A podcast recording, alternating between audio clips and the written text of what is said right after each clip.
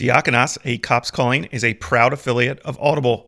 Right now, you can go to audibletrial.com slash diakonosacc to get a free 30-day trial. I personally have an Audible membership and absolutely love it. Audible is my go-to way to take in a book. As a family, we use Audible on long trips to listen to books with the kids, and I personally use it when I'm driving, doing yard work, or have some downtime. Currently, I'm listening to 12 Seconds in the Dark, a police officer's firsthand account of the Breonna Taylor raid by John Mattingly, the sergeant who was shot during the Breonna Taylor raid. It is excellent, highly recommend it. Audible offers thousands of audiobooks, podcasts, including this one, plus much more. As an affiliate, Diakonos Cops Calling gets a commission for each newly generated trial through the link provided. You get a free 30-day trial right now. Just go to audibletrial.com slash diakonosacc. This link will also be included in the podcast episode description and can also be found on the podcast website at diakonosacc.com. Diakonos, a cop's calling, is supported by the Lancaster Patriot. The Lancaster Patriot is a conservative newspaper serving Lancaster County, Pennsylvania, and beyond. If you are tired of liberal bias in your local newspaper, then you need to switch to the Lancaster Patriot right now. The Lancaster Patriot is not ashamed to stand on biblical truth and defend traditional values. Their newspaper includes local stories from Lancaster County, local sports, state, national, and international stories. They even have faith and perspective sections that apply the scripture to our culture. This is not a newspaper that will win any liberal or woke awards, but it will bring you the news free from corporate agendas and government talking points. Subscribe to the Lancaster Patriot today and get a real print newspaper delivered right to your door every single week. I am a proud subscriber of the Lancaster Patriot, and you can join me. As a fan of Diakonos Cops Calling, you can get a discounted subscription right now. Use promo code Diakonos, that's D I A K O N O S, and receive $15 off your first year's subscription. Sign up online at thelancasterpatriot.com or call 717 370 7508. Again, enter code Diakonos and save $15 on your first year subscription to local, honest, and conservative news. Visit www.thelancasterpatriot.com for more information or call them at 717 370 7508. Diakonos, a Cops Calling, is sponsored by Iron Shirt Barbecue Company. Iron Shirt Barbecue is a barbecue caterer that is family owned by Glenn and Kendra Stoltzfus. Glenn is also a past guest of the podcast, appearing on episode 5 of season 1. Iron Shirt Barbecue Company is a barbecue caterer focused on serving fresh, handcrafted barbecue and sides from their home to your event. Glenn has been obsessed with cooking slow smoked, mouth-watering, tender barbecue for 15 years. The focus is on freshness, and every sticky rib, tender slice of brisket, and bite of juicy pulled pork is cut, pulled, or sliced fresh at your event. Every cut of meat is dry rubbed and smoked with wood and natural charcoal for hours. Sauce is on the side and only there to complement the meat, not overwhelm it. Kendra makes all the sides by hand from scratch using only the freshest available ingredients. Their mac and cheese is loaded with Gouda and sharp cheddar. The baked beans are swimming in bacon and brown sugar, and the creamy slaw has a secret ingredient that will keep you up at night, wondering what could possibly bless the slaw with such amazing flavor. I have had the absolute pleasure of having barbecue prepared by Iron Shirt Barbecue. Hands down, it is the best barbecue I've ever eaten. Glenn has been perfecting his craft for years, and he has the skills, tools, and team to provide the best barbecue experience for your event. Book them right now for your wedding, family reunion, graduation, birthday party, or simple cookout. Their food will make you happy. Check out Iron Shirt Barbecue Company on Facebook and Instagram to see their menu, photos of their amazing food, and contact information for booking. You will not be disappointed. And if you mention that you heard about Iron Shirt Barbecue Company on the Diakonos, a Cops Calling podcast, you will get a 10% discount on your order. Iron Shirt Barbecue Company needs to be the caterer for your next event. Check out Iron Shirt Barbecue Company right now on Facebook and Instagram to learn more and get booking information. Then mention you heard about them on Diakonos, a Cops Calling podcast, and you will get a 10% discount on your order. This podcast is for grown-ups only. Whoa, whoa, whoa. We need a stronger warning for this episode. This episode definitely has bad words. What does it have? Bad words. And what else does it have? And content that is not for little ears.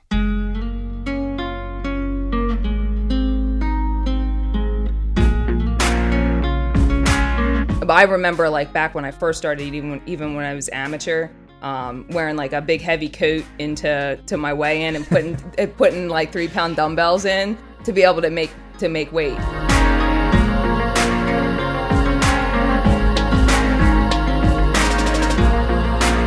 I remember her walking me to where it happened Mm-hmm. um, to take pictures, and like to me, it was just like it was it was something that was like actually like emo like I was like holding back tears, like walking with her.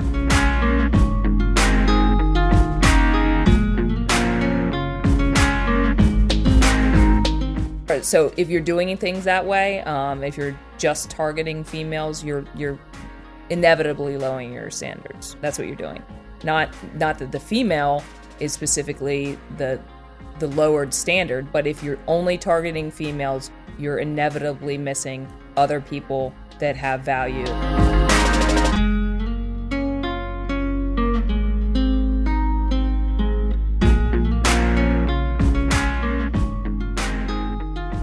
This is Diakonos, a cop's calling. I'm Anthony Weaver, and I am very, very pumped for this episode. Gary Lowe and I sat down with Detective Jessica Higgins to talk about her career uh, and women in law enforcement. And it's just a very honest, frank, uh, and I believe eye opening talk about the role women play in law enforcement and, and our take on them doing the work. That's coming up very soon. And I think you'll really enjoy listening to, to Jess talk about her life, her career, and yeah, her opinions on, on women in law enforcement. Um, as we approach the middle of the summer, the podcast will be on break for most of July.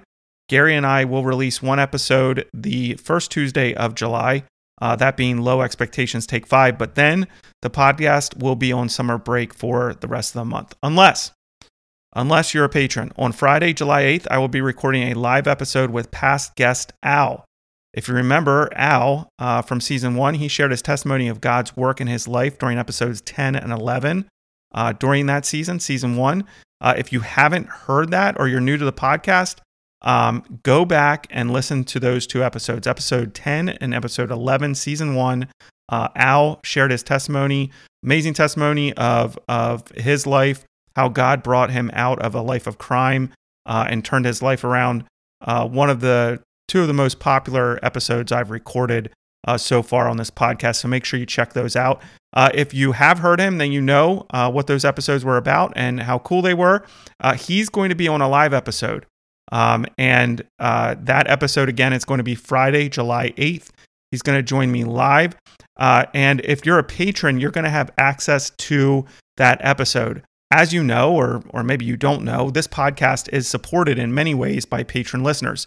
If you want to know more about the patron program, you can go to www.diakonosacc.com and hit the support tab.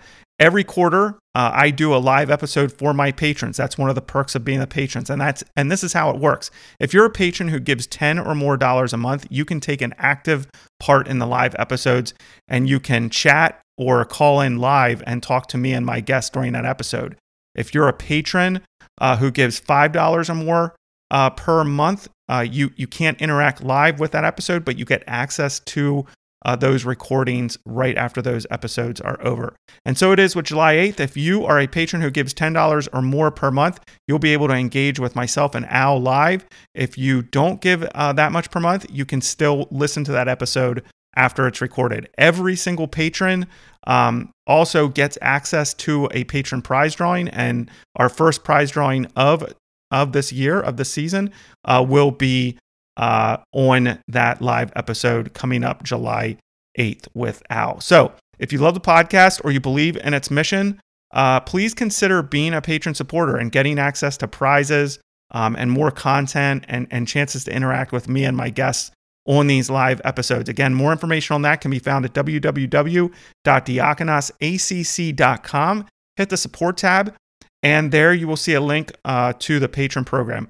Love to have you join on as a patron uh, who supports the podcast monthly. And if you do it right now, you can get access to the next live episode on July 8th with Al. All right, lastly, here, before we get into our conversation with Detective Higgins, I'm going to get after the so woke it's broke. Much of the content in this part of the episode is from lawofficer.com, 60 minutes. ViceNews.com, Daily Wire, San Francisco Standard.com. This episode, So Woke It's Broke, comes with a silver lining. Uh, San Francisco District Attorney uh, Chesa Boudin has enacted policies so woke, voters recently broke him, uh, voting to recall him because they are so fed up with how his policies and lack of action against criminals are destroying their lives and businesses. San Francisco, as you most likely know, is one of the most liberal cities in the United States. Um, and they are saying we are done with District Attorney Boudin. Uh, a whopping 61% of voters voted in favor of recalling Boudin. Uh, so, who is this Boudin fellow? As, as part of So Woke It's Broke, I wanted to uh, shine a light on uh, District Attorney Boudin and, and what he's been doing. And his story is really like so many other woke progressive DAs that have been put in place around the US. District Attorney Boudin took office in January 2020. Uh, before that, he was a defense attorney, and just uh, and just like District Attorney Gascón and DA Krasner, along with approximately 18 other district attorneys across the country, he was financially supported by uh, George Soros, the the billionaire, uh, very liberal, progressive uh, billionaire who who is giving money to these DAs and really trying to change uh, law enforcement and and reform uh, reform the system, as they like to say. He is the son of David Gilbert. Uh, this is District Attorney uh, Boudin. He is the son of David Gilbert and Kathy Boudin, who were members of a terrorist organization. Uh, that terrorist organization being the Weather Underground, which was active in the 60s through the 80s. This group was responsible for all types of crime, including murder, robbery, and bombings. In 1981, as part of this group, Boudin's parents took part in a robbery of a Brinks truck that resulted in a guard and two police officers being shot to death. Boudin's father spent 40 years in prison before getting paroled out and released at the end of 2021. Uh, for her role in the robbery and murders, Boudin's mother spent more than 20 years in prison. This is where it gets wild. While Boudin's parents were in prison, he was raised by Bill Ayers, now, if that name sounds familiar to you, it may be because during President Obama's campaign, um, he took a lot of heat about his level of friendship with Bill Ayers, who was the leader of this Weather Underground domestic terrorist group that Boudin's parents were part of. Uh, now, listen, no one, no one can pick his or her family, so I want to be clear that Boudin is not guilty of anything by association uh, because his parents and Bill Ayers, who raised him, was part of this terrorist organization. But it's not a far stretch to realize that he grew up w- with and was raised by people that hated the government and engaged in serious crime. That's what he was exposed to as a small child and into adulthood. And if you listen to him speak, his far left views are driven by his parents being in prison and how that affected him. He speaks as someone who views himself as a victim of the system which locked his parents away. Uh, he has numerous interviews uh, and public speeches. He clearly states this um, and that it drove him to his activism. He claims the system failed to meet the needs of those harmed and failed to meet his needs. My response to that is that all people have needs. All people have some level of hardships and problems they encounter. Every single person does not have a perfect life. They have problems and they have hardships that they encounter. No one has a perfect life. But if the government begins ranking the needs of people who murder, rob, and maim above the needs of those who do not, they cease to carry out their mandate. Again, a mandate and command that is laid out in the Bible, but is not being followed in our culture. Again, a mandate laid out in passages like Romans 13, 3 to 5, and 1 Peter 2 to 2, 14. When Boudin took office as DA, he fired the head prosecutor of both the gang and homicide units and then fired several other prosecutors. Again, just like many other progressive DAs that were put in office. He got rid of cash bail and went full bore into diversion program heavy policy push to include allowing defendants with kids to get their cases di- dismissed if they completed the diversion programs. Boudin has enacted policy to not seek charges for contraband found during pretextual stops. Uh, those are stops usually for a minor violation but with intent to investigate suspected criminal activity. Any type of stop like that, no charges for contraband.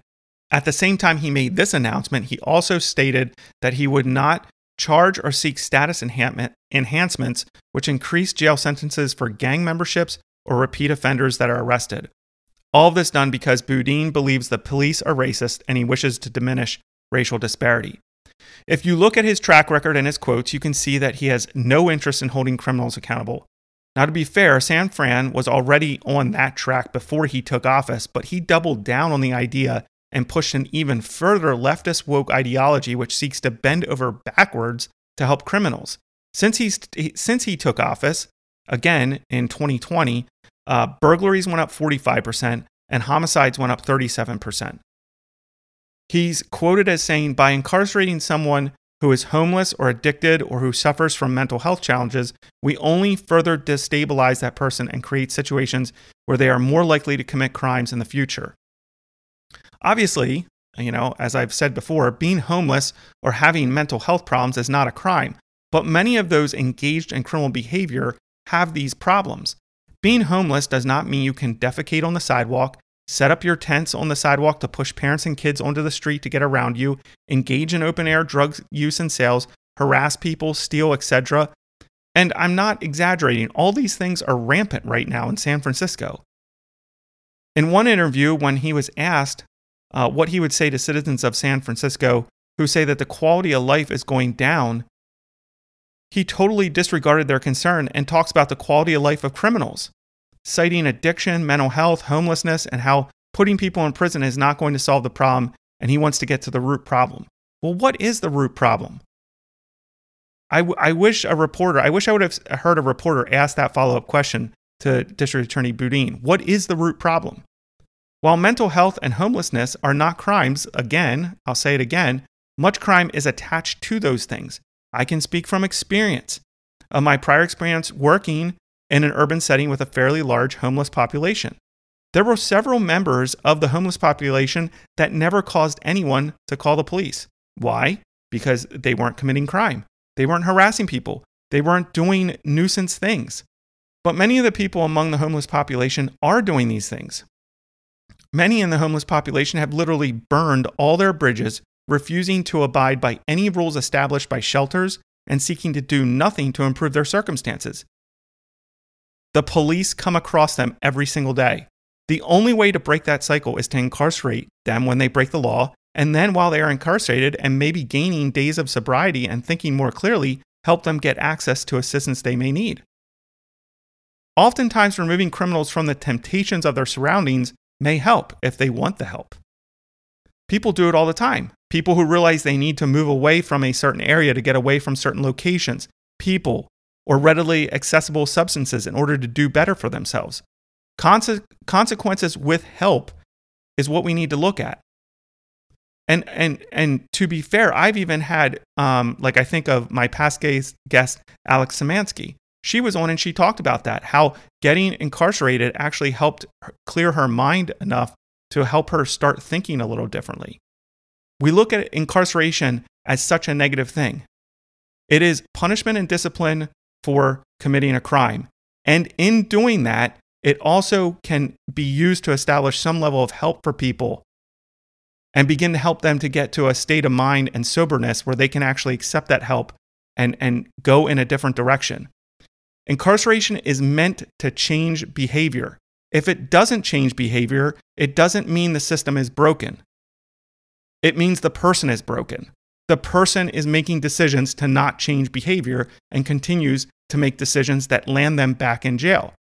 Now, for sure, mental health, homelessness, uh, you know, substance abuse can play into that, but they're still against the law and they should be punished and, and incarcerated if they if if the crime they committed calls for incarceration, they should be incarcerated. And then once they're incarcerated, those help that help and those those resources should be given to them. But you can't take away the consequences and only focus on trying to help. You have to use them together. You must bring discipline, you must bring a punishment for the crime, and then offer the help with it if they want to accept it. You cannot take away punishment for crime. It's not right and it's not biblical.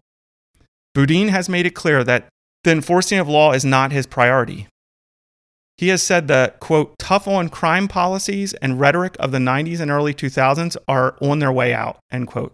He's made promises to not charge quality of life crimes like, quote, public camping, offering or soliciting sex, public urination, blocking a sidewalk, end quote. Not going to charge them. Not going to charge quality of life crimes. That might be all fine and dandy for his posh neighborhood where he lives. But this type of policies, these types of policies mean absolute misery for people living in certain parts of the city and people who are trying to make a living and run a business. Boudin has also famously stated that he wants the police to, quote, bring me kilos, not crumbs, end quote.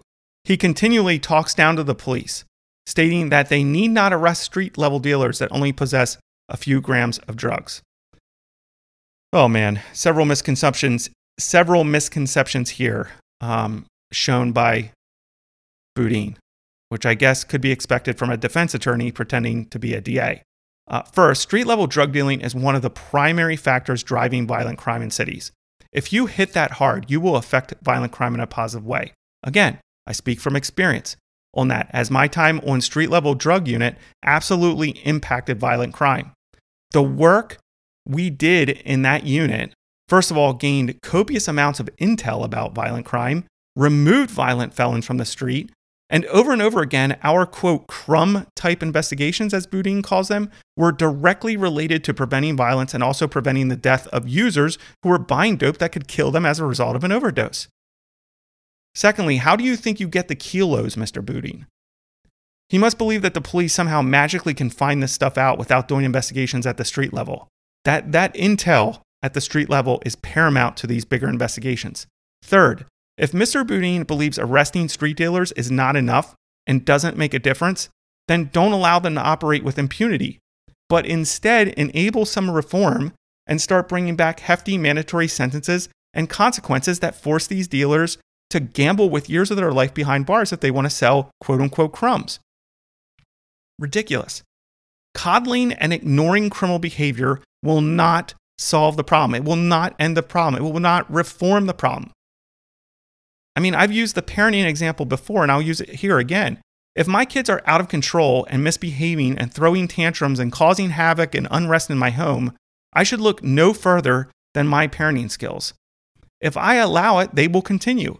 If I want crazy, if I want havoc, if I want disrespect, if I want no peace, if I want no order in my home, well, they can have that. All I have to do is not follow the Bible as it pertains to child rearing and try to try my kiddie diversionary programs, and boom, I'll have a microcosm of what is happening in our cities in my own home. And sadly, that, that is happening in many homes. This is probably the craziest and most disheartening information I found on Boudin. And that is in 2021, Boudin obtained three drug convictions. You heard me, three. None of them were for dealing fentanyl. None. But nearly 500 people died from fentanyl overdoses in San Francisco in 2021. The excuse? Diversionary programs were a focus, and the desire to keep criminals out of jail during COVID. I'm sorry, but if you sell drugs and you go to prison and you die of COVID, that is a natural consequence of your actions. Is a drug dealer's quality of life and his needs more important than that of the person he is dealing to who may die of an overdose? Is a criminal's quality of life and needs more important than that of a law abiding resident and business owner trying to do life amongst this garbage? I'm not asking if their life is more important or if they matter any less to God. I'm asking if their needs and quality of life should be lifted higher than that of the overdose victim and that of the person who is seeking to do right. Boudin also cited immigration issues and the lack of convictions because he didn't want people getting deported. Many of the charges brought were against Honduran nationals, um, so charges were reduced so that the suspects could still maintain a road to citizenship instead of getting deported. This is sickening. Coming from another country and engaging in crime should get you deported. Why? Because the majority of people coming from other countries to this amazing country are doing the right thing and they're not selling drugs. But let's praise the criminal. Boudin loves to point the finger at the police. I've watched many of his interviews uh, as I got ready for this episode. Uh, many of his interviews with him, and one of his main talking points is that he can only prosecute what the police bring him. He claims that 92% of the crime in San Francisco is not solved. I don't know if that's true, but if it is, blame lies partially at his feet. Because what's the point of solving crime if he won't seek proper consequences and sentences. If he releases people immediately, if he did his job, the repeat offenders would not be contributing to the alleged 92% of crime that is being is that is not being solved. DA Boudin has made it clear that he does not care about the citizens of San Francisco, only the criminals. Um, in the case of a 17 year old defendant who shot and killed a six year old, Boudin refused to try the defendant as an adult, something he could have and should have done. Instead, trying the 17 year old as a juvenile, which limited his sentencing guidelines and saw the killer get a measly seven year sentence, which absolutely crushed the family of the victim. Again, the reason I do this segment is to do the work and shed the light on what is going on in this country when it comes to criminal reform. For many, it is a code phrase to lift high the criminal, it is a desire to lower standards. Instead of saying, hey, the majority of people are not engaged in crime, are not engaged in dealing poison, are not engaged in hurting or killing people.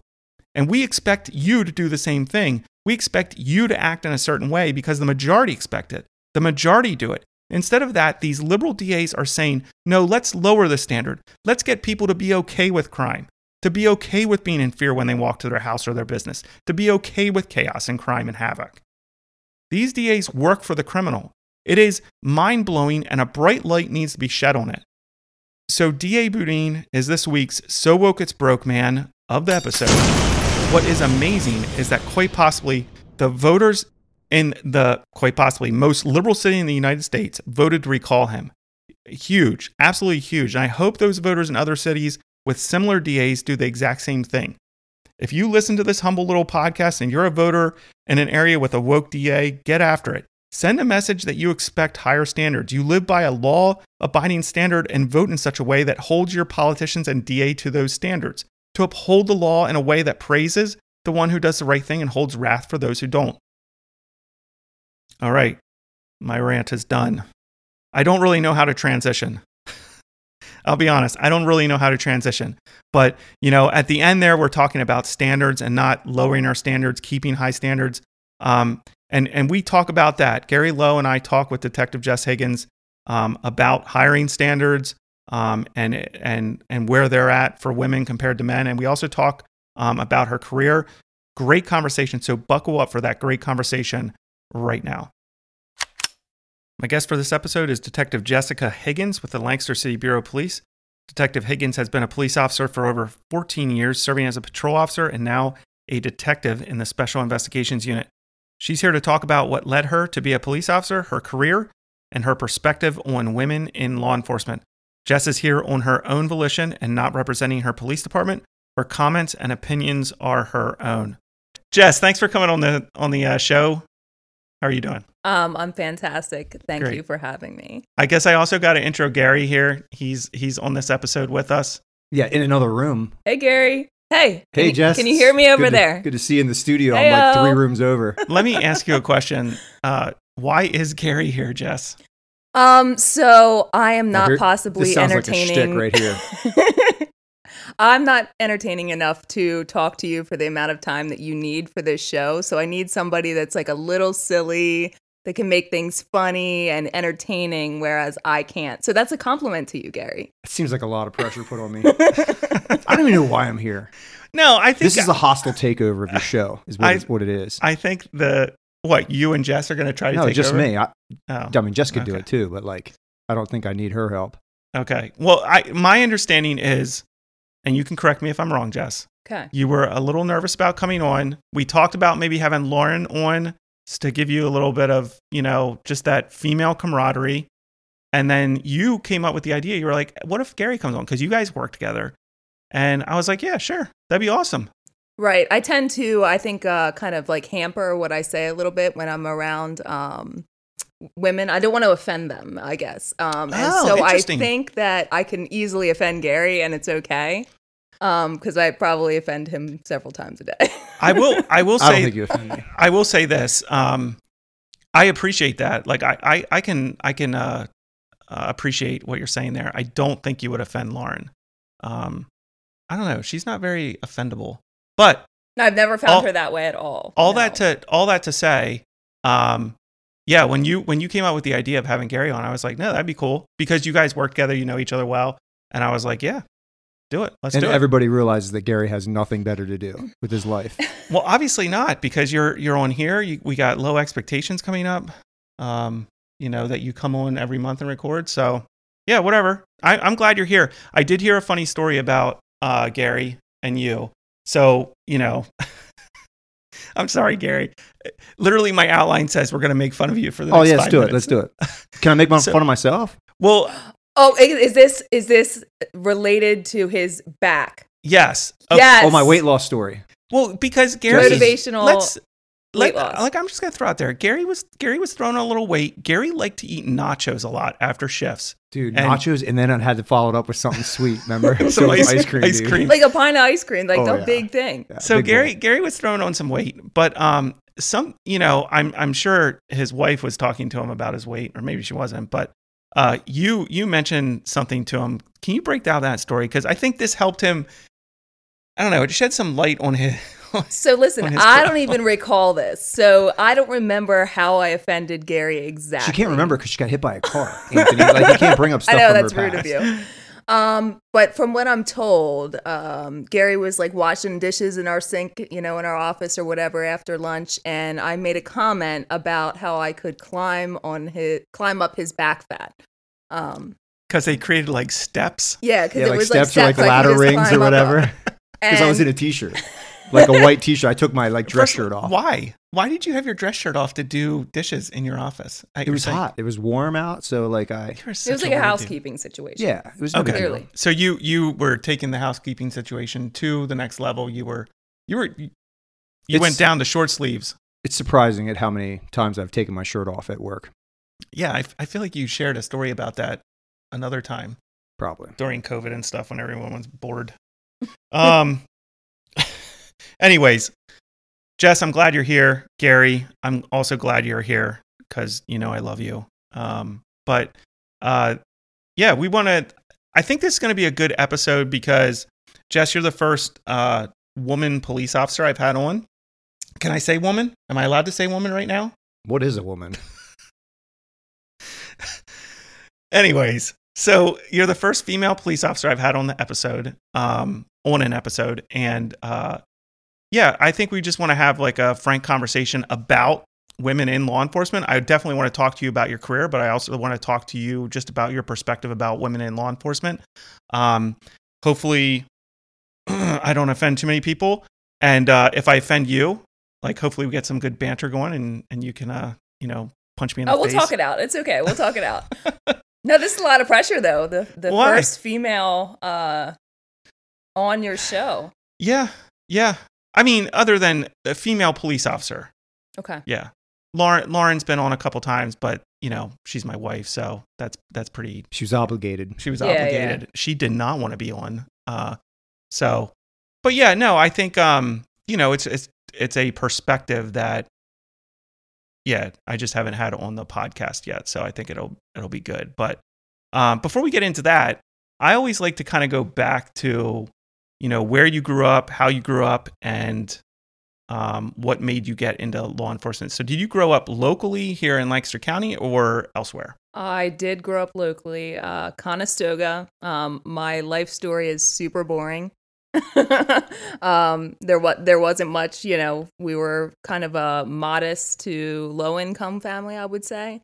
Um, and I had one sister, and um, it was not much going on, uh, you know, my childhood that was really super remarkable. I, I don't think. So, when did you start thinking about getting into law enforcement then?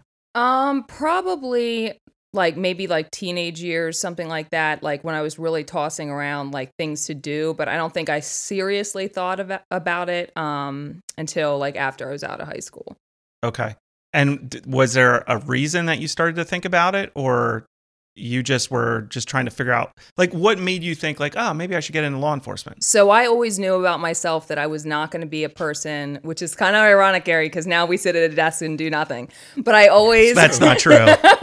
I know what Um, you guys do. That's not true. but I always knew about myself that I wasn't a person that wanted to sit at a desk and do do nothing. I wanted to be moving around and stuff like that. Um, so when I started, like when I graduated high school, um, actually shortly before, um, I started kind of moving down a, a path towards like you know maybe a nursing career. Um, so I did like the nursing assistant gig, um, and I was like, oh, if I like this for a few years, then I'll then I'll go and I'll get my RN. Um, and I realized very quickly that I really hated that job, and that um, it just healthcare just what I, I think it was probably because I was working with elderly people. Maybe if I had worked with a different you know group or something, it would have been different. Um, but it just it just wasn't for me, and it wasn't what I was looking for. So um, then I eventually um, started seeking out other things, and I was like, I want to work for Lancaster City. So you you specifically wanted to work for Lancaster City. You did you apply anywhere else, No. or that was just your main goal? Work I- for Lancaster City. I wanted to work for the city. Why? Um, well, because I was local, um, and I wanted to stay local. I had no intentions of like moving anywhere. Um, but I always wanted to be somewhere that was like fast paced, and I was always moving around. I guess it's probably like the ADD in me or something. Like I always wanted to be moving and doing something different. Right. Right. So and and uh when you were in I guess in high school or when you were younger and then in high school you you were into boxing. You actually were a professional boxer. Um can you t- can you talk about that? How you got into boxing? So yeah, so um, probably like third grade, fourth grade ish. Um, a as like a peer of mine at school um had started taking karate, and I was like, oh, that would be really cool. Like that's something I want to do. So I told my dad that I wanted to take karate. Um, and my sister got involved, and it was this thing like it was this whole like family event that we would do. Um, and like I think we're all kind of a little bit OCD, so we like we got we dove right into it. It was like hours hours of our life was spent on this. Um, so eventually, um, probably This- a couple years go by. Sorry, not to cut you off, but this is probably why you and Gary get along cuz Gary is very OCD, I think. Like Yeah, he like- gets fixated on something and then he just doesn't let go of it. Yeah. So the whole family is into this Um, thing. my my dad, my sister, and Yeah. I, um, we're all in it.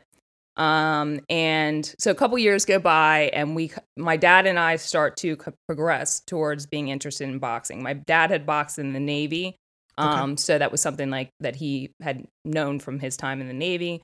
Um, so my sister kind of branched off and went into dancing. So my dad and I made fun of her and the dancing, you know, all the little girls dancing and the baton throwers and all that shit. And then um, we went into boxing. So we went, um, you know, totally a different route. Um, No tutus for Jess, huh? no tutus for Jess. I did Now, not- is this an older sister or a younger sister? she's younger. She's two years younger. Does she hold this against you that you made fun of her for getting into dance? No, because she was like really good at dance. Like I can't, like I can't hold a beat. Like I can't do any of that. So like she would make fun of me for like tripping over over my own two feet. So So you did the boxing thing. yeah. So um, I was in boxing. I want to say probably like sixth, seventh grade, um, all the way up through high school, and then into like early adulthood. Okay. And obviously you were really good at it. Um well, you had to be good at it to go to go pro. Kind of talk about your career like what like I honestly don't know a lot about boxing and back when you were boxing was it was it like growing as a woman's sport cuz it seems like there's a lot more women boxers now than I don't know. Yeah, I think they're probably the, to me the way I look at it now is that they're kind of a dime a dozen. Um, at that time, um, it was me, um, probably two or three other females that were like legitimate, um, you know, contenders that were um, in the gym. Um, for size, like pairing me up with size wise, it was like you you weren't finding somebody my weight, so I was always boxing dudes. I was always fighting dudes and I think that's probably I mean number one that's where I learned how to get hit um and that that you get hit and it's going to be okay um and that's where I also got used to being hit by big dudes so like to me it kind of it was it was easy in some ways um to fight females because I didn't have to be super skillful. I could just take a bunch of punches and and then you know wait it out and throw some back because they were kind of nothing. Um, but it, it it wasn't a female sport at that at that time. So like what was your what was your weight class? Like if you had to back then were you like 90s? dude? I was I was pretty skinny. So like when I, Cuz I Jess is real remember, small. I mean, she's tiny now. So like Right. uh, in adult like early adult. I think I was probably fighting most often in early adulthood, probably like 115, 119. Um, but I remember like back when I first started, even when, even when I was amateur, um, wearing like a big heavy coat into to my weigh in and putting uh, putting like three pound dumbbells in to be able to make to make weight. To, That's to fight. like cheating, like cheating. Just oh to yeah, make we were weight. cheating. Yeah, She had to add weight Add to weight. make weight. Yeah, So, yeah. so you could Wow. wow. Yeah. And they and and most of these fights you were trying to make weight to fight dudes. Uh, I was fighting for most competitions. I was fighting females. Got My- you. The But rest around- of my the rest of my boxing career, like you're spending most of the time in the ring with with dudes. Right. So When you're training and and Yeah. and everything else. Um, were you training locally or or were you traveling to train? Um, so mostly I'd be training here locally. Um, fights would there were some fights around here, and then anywhere from like I traveled down to Georgia. Um, lots of fights in New York. Um, so like it was usually like I would say like tri-state area ish. Okay. you know, but um, All right. What was your? What, did, do you have a boxing name? You know my boxing name. I don't remember it though. The bombshell. The bombshell. oh man. And that was was that before you went pro or leading up to it or I is think that it just was what le- you're from the best I can remember. It was leading up to it. Um, and I, it wasn't like anything that I remember using a ton. Like, I mean, I would be announced that way. right. Um, but like, it wasn't like I walked into the gym and people were like, "Oh, there's the bombshell." The most I heard it was after I started working in the police department and somebody found out that I was the bombshell, and then that was all over the place. Well, that was my next question. Did you actually share that with someone or did someone just find that out? no, dude. They found that out. Oh yeah, you find something like that out, you're definitely going to use it. yeah, it was used against. me. Um, so when did you go pro then? Like when Um, were you like what happens to be considered pro and when did that happen for you?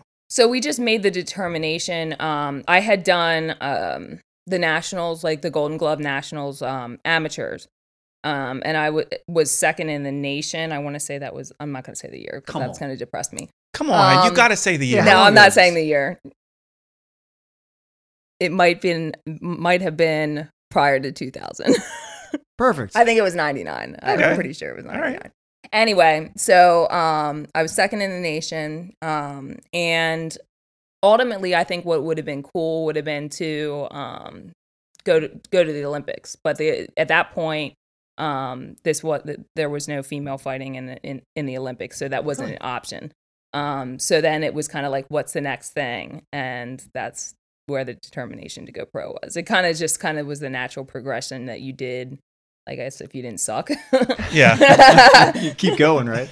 So so your what was your overall record both like total before you were amateur and then pro? Do you know what your I do you have, remember? I have no idea. Um, Do you know how many knockouts you had? honestly, I want to say so. I had in pro, I believe it was two. Um, I don't know what I what what I did in amateur. I would say if I had to guess that my record would have been a 50-50 record. Okay. Like that's what it was.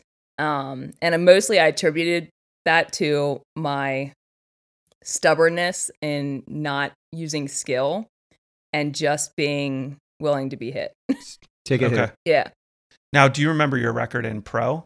Because No. how long were you in pro? You don't remember. I was not in that. I wasn't in that long. It was t- probably a few years Okay. um, before before I realized that that was actually not going to pay my bills, and I had to put on some big girl pants. How how how old were you when you realized that? Do you remember? I mean, that was probably like right around the time I'm turning like 20, 21, 22, Okay. something like that. And it sort of just, I guess, I it fa- like I phased out. Like I realized that this wasn't going to be like this this like you know golden ticket thing, and now it's time to me, for me to figure out something to do.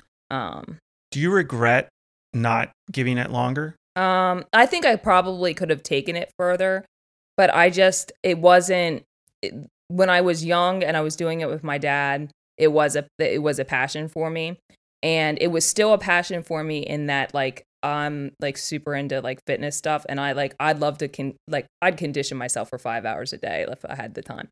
Um, but the passion of like of going, you know, traveling here and there and like um, you know, being with the group of people that I was with at the time, it just it, it just wasn't a passion. So I was like, why is it? Why am I going to do that part of it?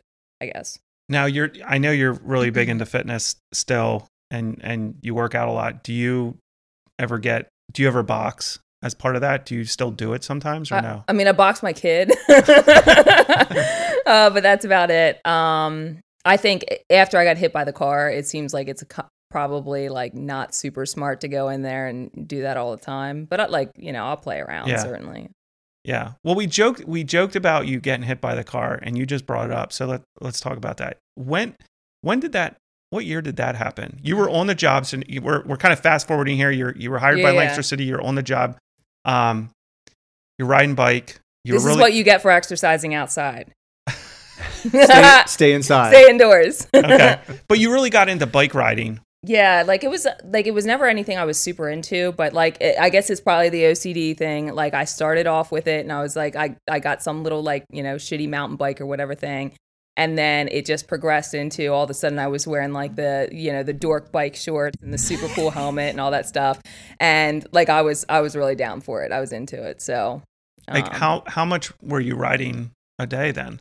Um, it, it all depended. I mean, but if I would go out and ride, it, it would usually be like, you know, 25, 30 mile like ride. Okay. And were you like entering races or rides or anything, or were you? Um, races, no. I, I would do um occasionally just like a fun ride or whatever. And then um once before and once after my accident, I did um a ride which is like a the- it's called a law enforcement united um ride for ride to hope i believe it is um in any case that's a ride um from from here in pa down to the police memorial so that was like i don't know 250 miles or something like that Okay.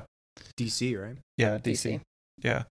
So so you're into you're into this bike thing. Yeah. So what year what year did you have this accident where you were hit by a car? 2016 Okay. What happened? Um, so I had planned to um, drop something off actually at another police station um, down in the Conestoga area. And I had rode down, um, and I rode down with um, another coworker. Um, and we we took a real like real cool selfie. I was standing there like real cool, muscles out and everything at the you know the, at the sign at the police station or whatever. Um, we turn around and roll back, and we're actually passing um, Pine View Dairy. You know where Pine View Dairy is? Yeah. Best ice cream on the fucking planet. Uh, Um, It is good. I- Not the best. it Down on the farm is my new spot. okay. I, I don't a- agree with that. I'm gonna I take issue with that. We'll get to that later. um, so anyway, I'm riding back, and um, we're passing Pine View. And like I'm making some sort of joke about ice cream or whatever, and so th- I, one thing I should have said is uh, when I rode with this guy, the the kind of the the way we'd always ride is I would like beat beat him up the hill, like I would roll past him up the hill, and then when we would come off the hill, I would go behind. Like it was just always the way we rode. And so I was behind. All I remember is is you know making fun of him or whatever thing. Um, and I thought we were kind of like right at the curve where this Pine View Dairy, where this ice cream place is. Um, and the next thing that I know, I woke up in a field. So Really? and I got hit from behind. and you don't remember any anything about it. No, I just remember waking up. I, I thought actually when when they did the accident or when when they showed me where it was, it was actually on the straightaway, which was much further away from from Pine View. So I guess you know I probably lost that that part of Okay. memory. I don't I don't know. Yeah. And uh, what what were your injuries in Um, okay, so I had um let me think of all these things. She's not going to remember them. I'm not gonna be. She got hit by a car. You on- were- you you were- asking her a on tough the question. spot. Well, you were pretty well. Okay. What Okay. was your major injury? So I like had you were pretty jacked um, up. a broken collarbone, um, sternum, broken sternum, um, ligament dam- damage in my neck, um, couple vertebrae broken in my back, uh, a skull fracture, um, a TBI, and I think that was about it. Okay. Those are the, the major things. And uh, how long did it take you to get back to full duty? So, um, the the accident happened um, on the 21st of September, and then I was back um, full du- duty prior to a year before that. I came back to light duty probably, um, I don't know, like maybe April, May of of 2017, and then was full duty um, prior to a year Okay. to the And you were still you were still on patrol at that point, right? Yeah, so I had um I had done one training stint in in CID in, in our detective di- division prior to the accident. Um, w- went back to the street. Um, was kind of like no, I knew that's where I wanted to be. Got hit. Um, was lucky enough to be able to come back um, on light duty and do another training position sort of thing while I was on light duty. Um, and then ultimately, I went back to the street and then eventually got detectives shortly after. Yeah. The injuries that you had from that, are they still lingering? Do you still, is there still stuff that you have to like fight through with that? Gary, can I pick up a pen? No, she can't bend over. If she bends over at all, it looks like she's gonna fall over. It's pretty hilarious. I mean, she can actually pick up a pen, but like sometimes when she bends over, like if she like bends over or like puts her like like bends at the waist, Yeah. like you can like she kind of like stumbles. It's kind of weird. And I don't think she even knows she from? does it, but it's It- not all the time. But No, like um, j- just uh, still some of the remaining like head stuff. Um, uh, it, to me, I think I'm the only one that realizes that that, that it happens. Obviously, apparently Gary's the other one. I that try to notice other people's fault. He faults tried to, knit- yeah. Um, weaknesses. but I say 80 or 90 is my new 100. That's kind of like my standard when people ask me. That that's my answer. Okay. You know, you just have to realize that some things aren't ever going to be exactly like they were before, and and that's okay. You can still be badass either way. Right. Yeah. And you probably can still, um, you can definitely beat up Gary probably. I feel confident I can beat Yeah, up yeah, Gary. yeah. You'd probably beat me up too. And you're aging anyway, so like I know gets- I'm going to hit a wall here soon enough, Yeah. so it's like Yeah. Well, we all do. we all do. Some of us sooner than than later, but yeah, you're still really into working out, still really into like what's what's your what's your thing now? Like what are you into right now? And if you say CrossFit, we're done. okay. So uh, this is almost as bad, but I absolutely love the Peloton. yeah. Love it. Even though the Um, commercial was like what what was the problem with the commercial? It was like extremely sexist or something. Remember the big Oh, that was silly. That was Wasn't that the thing though? They Yeah, everyone I lost their so. minds because there was like a because woman he on bought her the Peloton. Yes, wasn't that it? He bought right. her the. How dare Yeah. he buy How her dare a present? husband buy Yeah. a- like a woman can't buy her own Peloton. right? Yeah, I or I- no, it's suggesting that he bought something for his wife to get her in shape. Like it was this huge I remember thing. that. Yeah. Anyway, so you're into the Peloton. love the Peloton. Okay, Um, Peloton. Sorry, Peloton. Yeah, you're you're saying it's a bird, entirely isn't it? I don't know. Um, mainly I love the tread. I have the the Peloton treadmill, so like that's Oh, okay. um that's my thing. I I, I could spend all day there. Um, love pull ups. I will talk to you all day about pull ups. Any kind of pull ups. Um, Any kind of fantastic. because there's like overhand, there's underhand, and then there's a whole no. bunch of other ones. Yeah, yeah. I mean, you could do them with it, like one hand with holding a towel, and the other hand holding the bar. Two hands with the towel. Some like like ball grips to hold on to. Um, yeah, that's my thing. Okay. And do you do so? Obviously, now based on what you said earlier, you do you work out inside. Yeah, I mean, I'll, I'll go I mean, out you- for a run. I'll still right. go out for a run. Okay. Um, and I'll ride occasionally, like, but it, it clearly the passion for that is not there after you. So get I the just bike uh car. I just bought a bike last last at the end of like last summer uh from from our dear friend Ryan Hockley. I kind of thought that Yeah. you did. How long So- ago? Uh at the end of last summer. So I didn't get many rides in you know, I haven't had many rides in. I haven't had it out at all yet this year. You know my biggest fear with it is like getting my feet out of it. Cuz I I The have clicks. the I have the clip in Yeah, and and like it's like this mental hurdle for me like i'm i i know how to do it and i've done it um but i'm i'm still like nervous about riding where it's busier where there's like busier traffic lights and stuff so I, I when i leave the house here i'm always trying to hit like back roads and stuff because i'm a i'm terrified of falling over into traffic because if i don't get yeah. And dude, if you forget right. to put take your foot out of that clip, you just go boop. You like know. right up, like over to the side. Like that's I that's know. all that happens. It and I know what would done. happen. I would fall like in front of like an Yeah. 18 wheeler. I wouldn't fall in front of like a Ford Festiva or something like that. It'd be like a 18 wheeler. Um, but yeah, I guess I just got to get off. You're gonna have to just get out there. I- you know. Yeah, I do need to. Um, yesterday it's hanging up in my garage. I ran into it and I almost knocked it off the wall, which reminded me I should probably like put some air in these tires and actually use. I it. like how you say you bought a bike and you literally rode it probably less than five times. Is what I'm guessing. No, no, I I wrote it more than that. seven and a half times. I think I'm trying to remember when I bought it. I think it was last October, September. So I didn't I didn't have it out much. But cuz it's it's it's still like brand new to me. I Doesn't mean, I sound think like it was biker. brand new to Hockley too, right? I mean, he didn't ride it. Well, I, I That's true. He didn't ride it. here's the thing. Here's the thing. I'm doing better based on what I remember talking to Hockley. I've done better than him. Like he said, he bought it and maybe rode it like once or twice, and he had the he had these grand grand ideas that he, He was moved to ride it. BMX bikes and doing like tricks for like a week and a half. Are you serious? Oh yeah, he got a BMX bike. Remember that? Yeah, Yeah. he spent longer on the BMX than he did keto.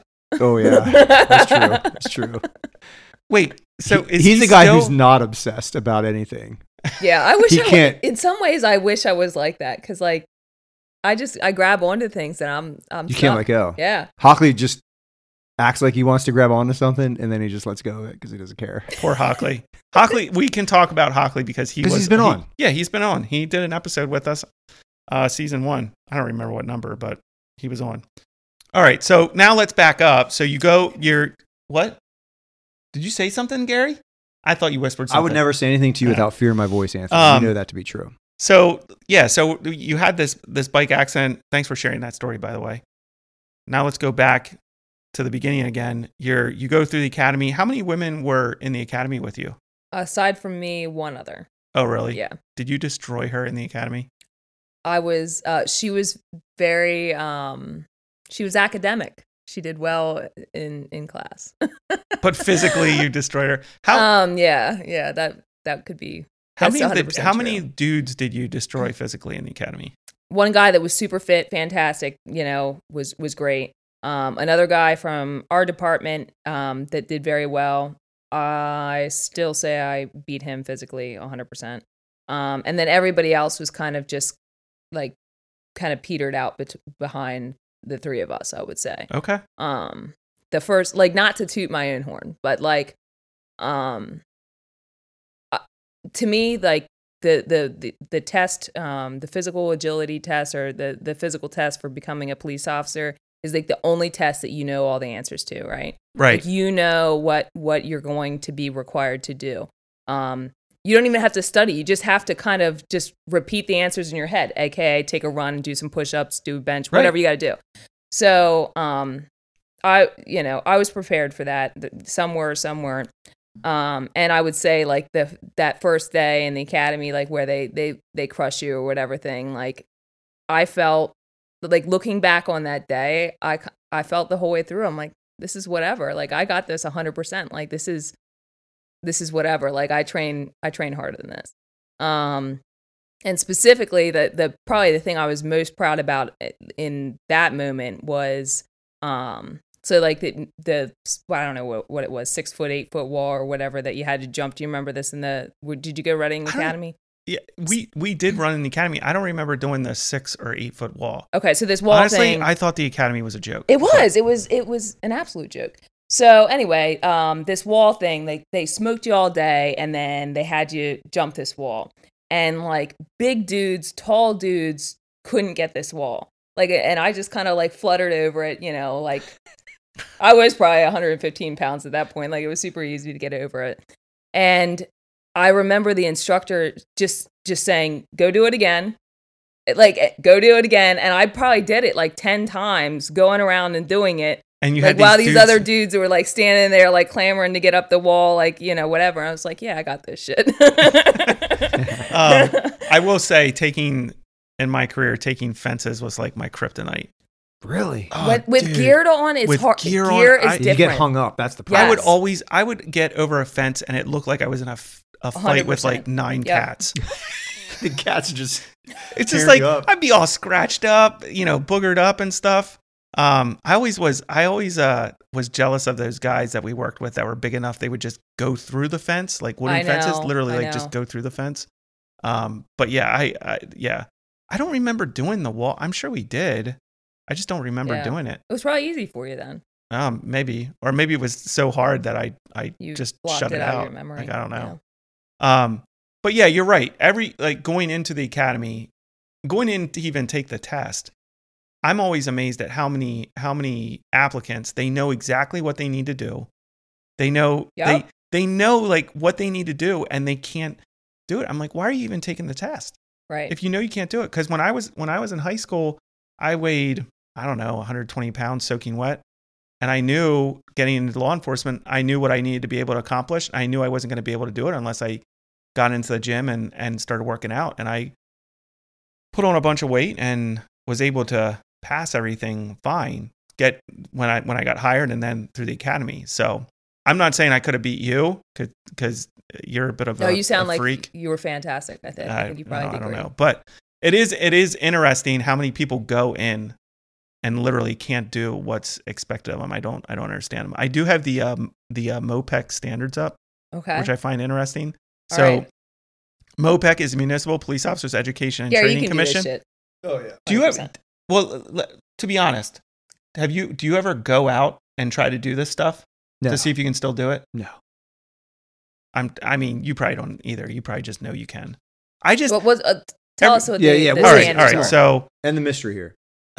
All right, Municipal Police Officers Education and Training Commission. This is their standards. They have male standards and female standards. oh boy, they do. All right. We'll we'll get into that. Okay. We'll we'll see what you think about this. But um, so an 18 to 29 year old, if you're a male, 18 to 29, you need to be able to do 35 sit ups in one minute. You need to be able to do a 300 meter run in 62.1 seconds. You need to be able to do 26 push ups in one minute. This is 18 to 29 year old male. 26 push ups in one minute. I'm sorry. I think that's ridiculous. A one and a half mile run in 13 minutes and 15 seconds. you walk that, right? Yes. Um, for female standards, and I think these I think these have gone up because I I felt like when I was in the academy, you had to do a mile and a half in 12 minutes. I did it in 9:30 something. Just saying. Toot Fe- toot. Yep. That's you tooting your own Yep. horn. Exactly. I was top runner in my class. That's my only claim to fame Are you serious? in my Wow. academy. Anyways, um, female standards by age 18 to 29, 30 sit ups in one minute, uh, 75 seconds to do a 300 meter run, 13 push ups in one minute. Thirteen. 13 So wait, so you said twenty six for males, half thirteen for, for females. females. Yep. And they have Do to they have do, to do them on their knees, or is it like a legit push up? I, I'm uh, assuming it's a legit. It doesn't have any like okay. Like notation there. Yeah, I think it has to be a legit 13 push-ups in one minute. Um, and then the one and one and a half mile run, uh, 15 minutes 46 seconds. Oh my goodness. That's wild. Gary, how old are you? You're 40 you're my age. You're 43. 43. Okay, so you're 40 to 49, and you, Old uh, men. Jess. I know this isn't. I'm not supposed to ask a woman her age, but what are you in the 30 to 39 age? I'm, range? I'm in the, in the thirty to thirty nine. Okay. Thank you. um, She's 31 and a half. so so so uh so Jess, you would need to do 22 sit-ups in 1 minute for your age range. You need to do a 300 meter run in 82 seconds. You need to do 9 push-ups. 9 9 push-ups in a minute. and you hilarious. you have 16 minutes and 42 seconds to complete a mile and a half run. That's unreal. You can Gar- walk that backwards. Yes. Not only walk it, walk it backwards. Gary, Gary and I, yes. this is what we have to do. Gary, you have to do 27 sit-ups in 1 minute. Wow. I think I could handle that. uh, all right, I'll give it to you. You could definitely do a 300 meter run in 77 seconds. Yeah, yeah. No problem. Um, 15 push-ups. 15 push-ups. They're- In a- you in could a- def- in how in a minute. You could definitely Just do to see me do it. We do it in the office sometimes. You can do 15 push-ups in a Yeah. minute. We had like a few solid weeks of like Squats push-ups, and push-ups. yeah. push-ups. 14 minutes 34 seconds to do a mile and a half. Oh my goodness. I feel like at, honestly the 13 15 to do a mile and a half to me that's purely mental. It you don't even I I'm looking at the male now. Th- If you're an 18 to 29 year old male and you want to get into law enforcement and you're listening to this episode, if you can't do a mile and a half in 13 minutes and 15 seconds, get mentally stronger because you're not going to be able to do police work. Yeah, find something Like else to seriously, do that in that Find that's like else. mental. Find something That's else. pure Yep. like that is not that fast. You mentally you should just be able to work your way through that. Um, even if you're puking at the end, like, geez. Or Wow. you got to get yourself. You have plenty of time. Like if you know you're going to apply, Yeah, like, get you ready. Have time. Like either get ready or don't. Yes, and move on, exactly. Do something else. Exactly. Exactly. All right, so you get through the academy, you're in patrol. How long were you in patrol? Um, from eight to 18, 10 years. Okay. And um were you on night work, day work, or you were doing? You were. I guess when you came on the job, you would either been night work or day work. Yeah, we were permanents, and so I spent most of my time um, on night work. Okay. I loved it. Now, now I like to go to bed at seven thirty. Right. What was your What was your favorite part of patrol? I just liked that you could just run from from place to place to place. You could do whatever you wanted to do. If you wanted to focus on one thing one night, it was kind of like you yeah, you had you had bosses and people looking over you, but you could do what you wanted to do. You could make whatever you wanted of it. Right. Um and you weren't like you weren't stuck in an office. That was the whole thing I was looking for. So do you reg- like? And so you said eight to eighteen.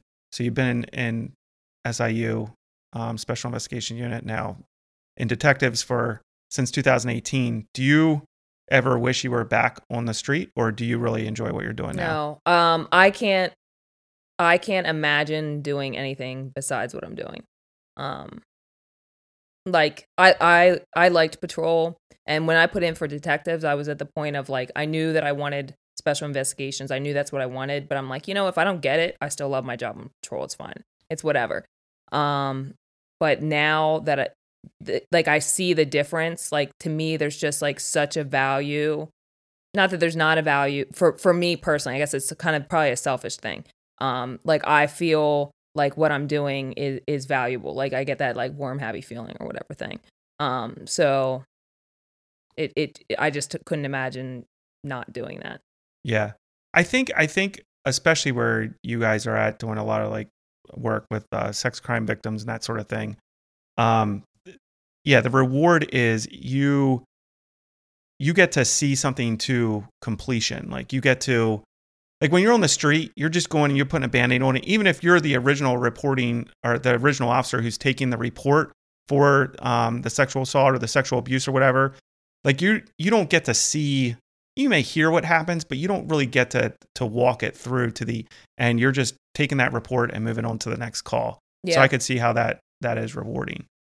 Um, when you went up to detectives, was was was that where you wanted to go into the special investigations unit? Yeah, so I knew that's where I wanted to be. And actually, um, so after I did the first stint, like training stint, um, when I went back to my platoon, I told my lieutenant, um, like my supervisor, um, that hey, I, I want to do I want to do sex cases. Every everyone I take like, everyone that comes in, I'll take it. Like if if I'm free, I'll take it.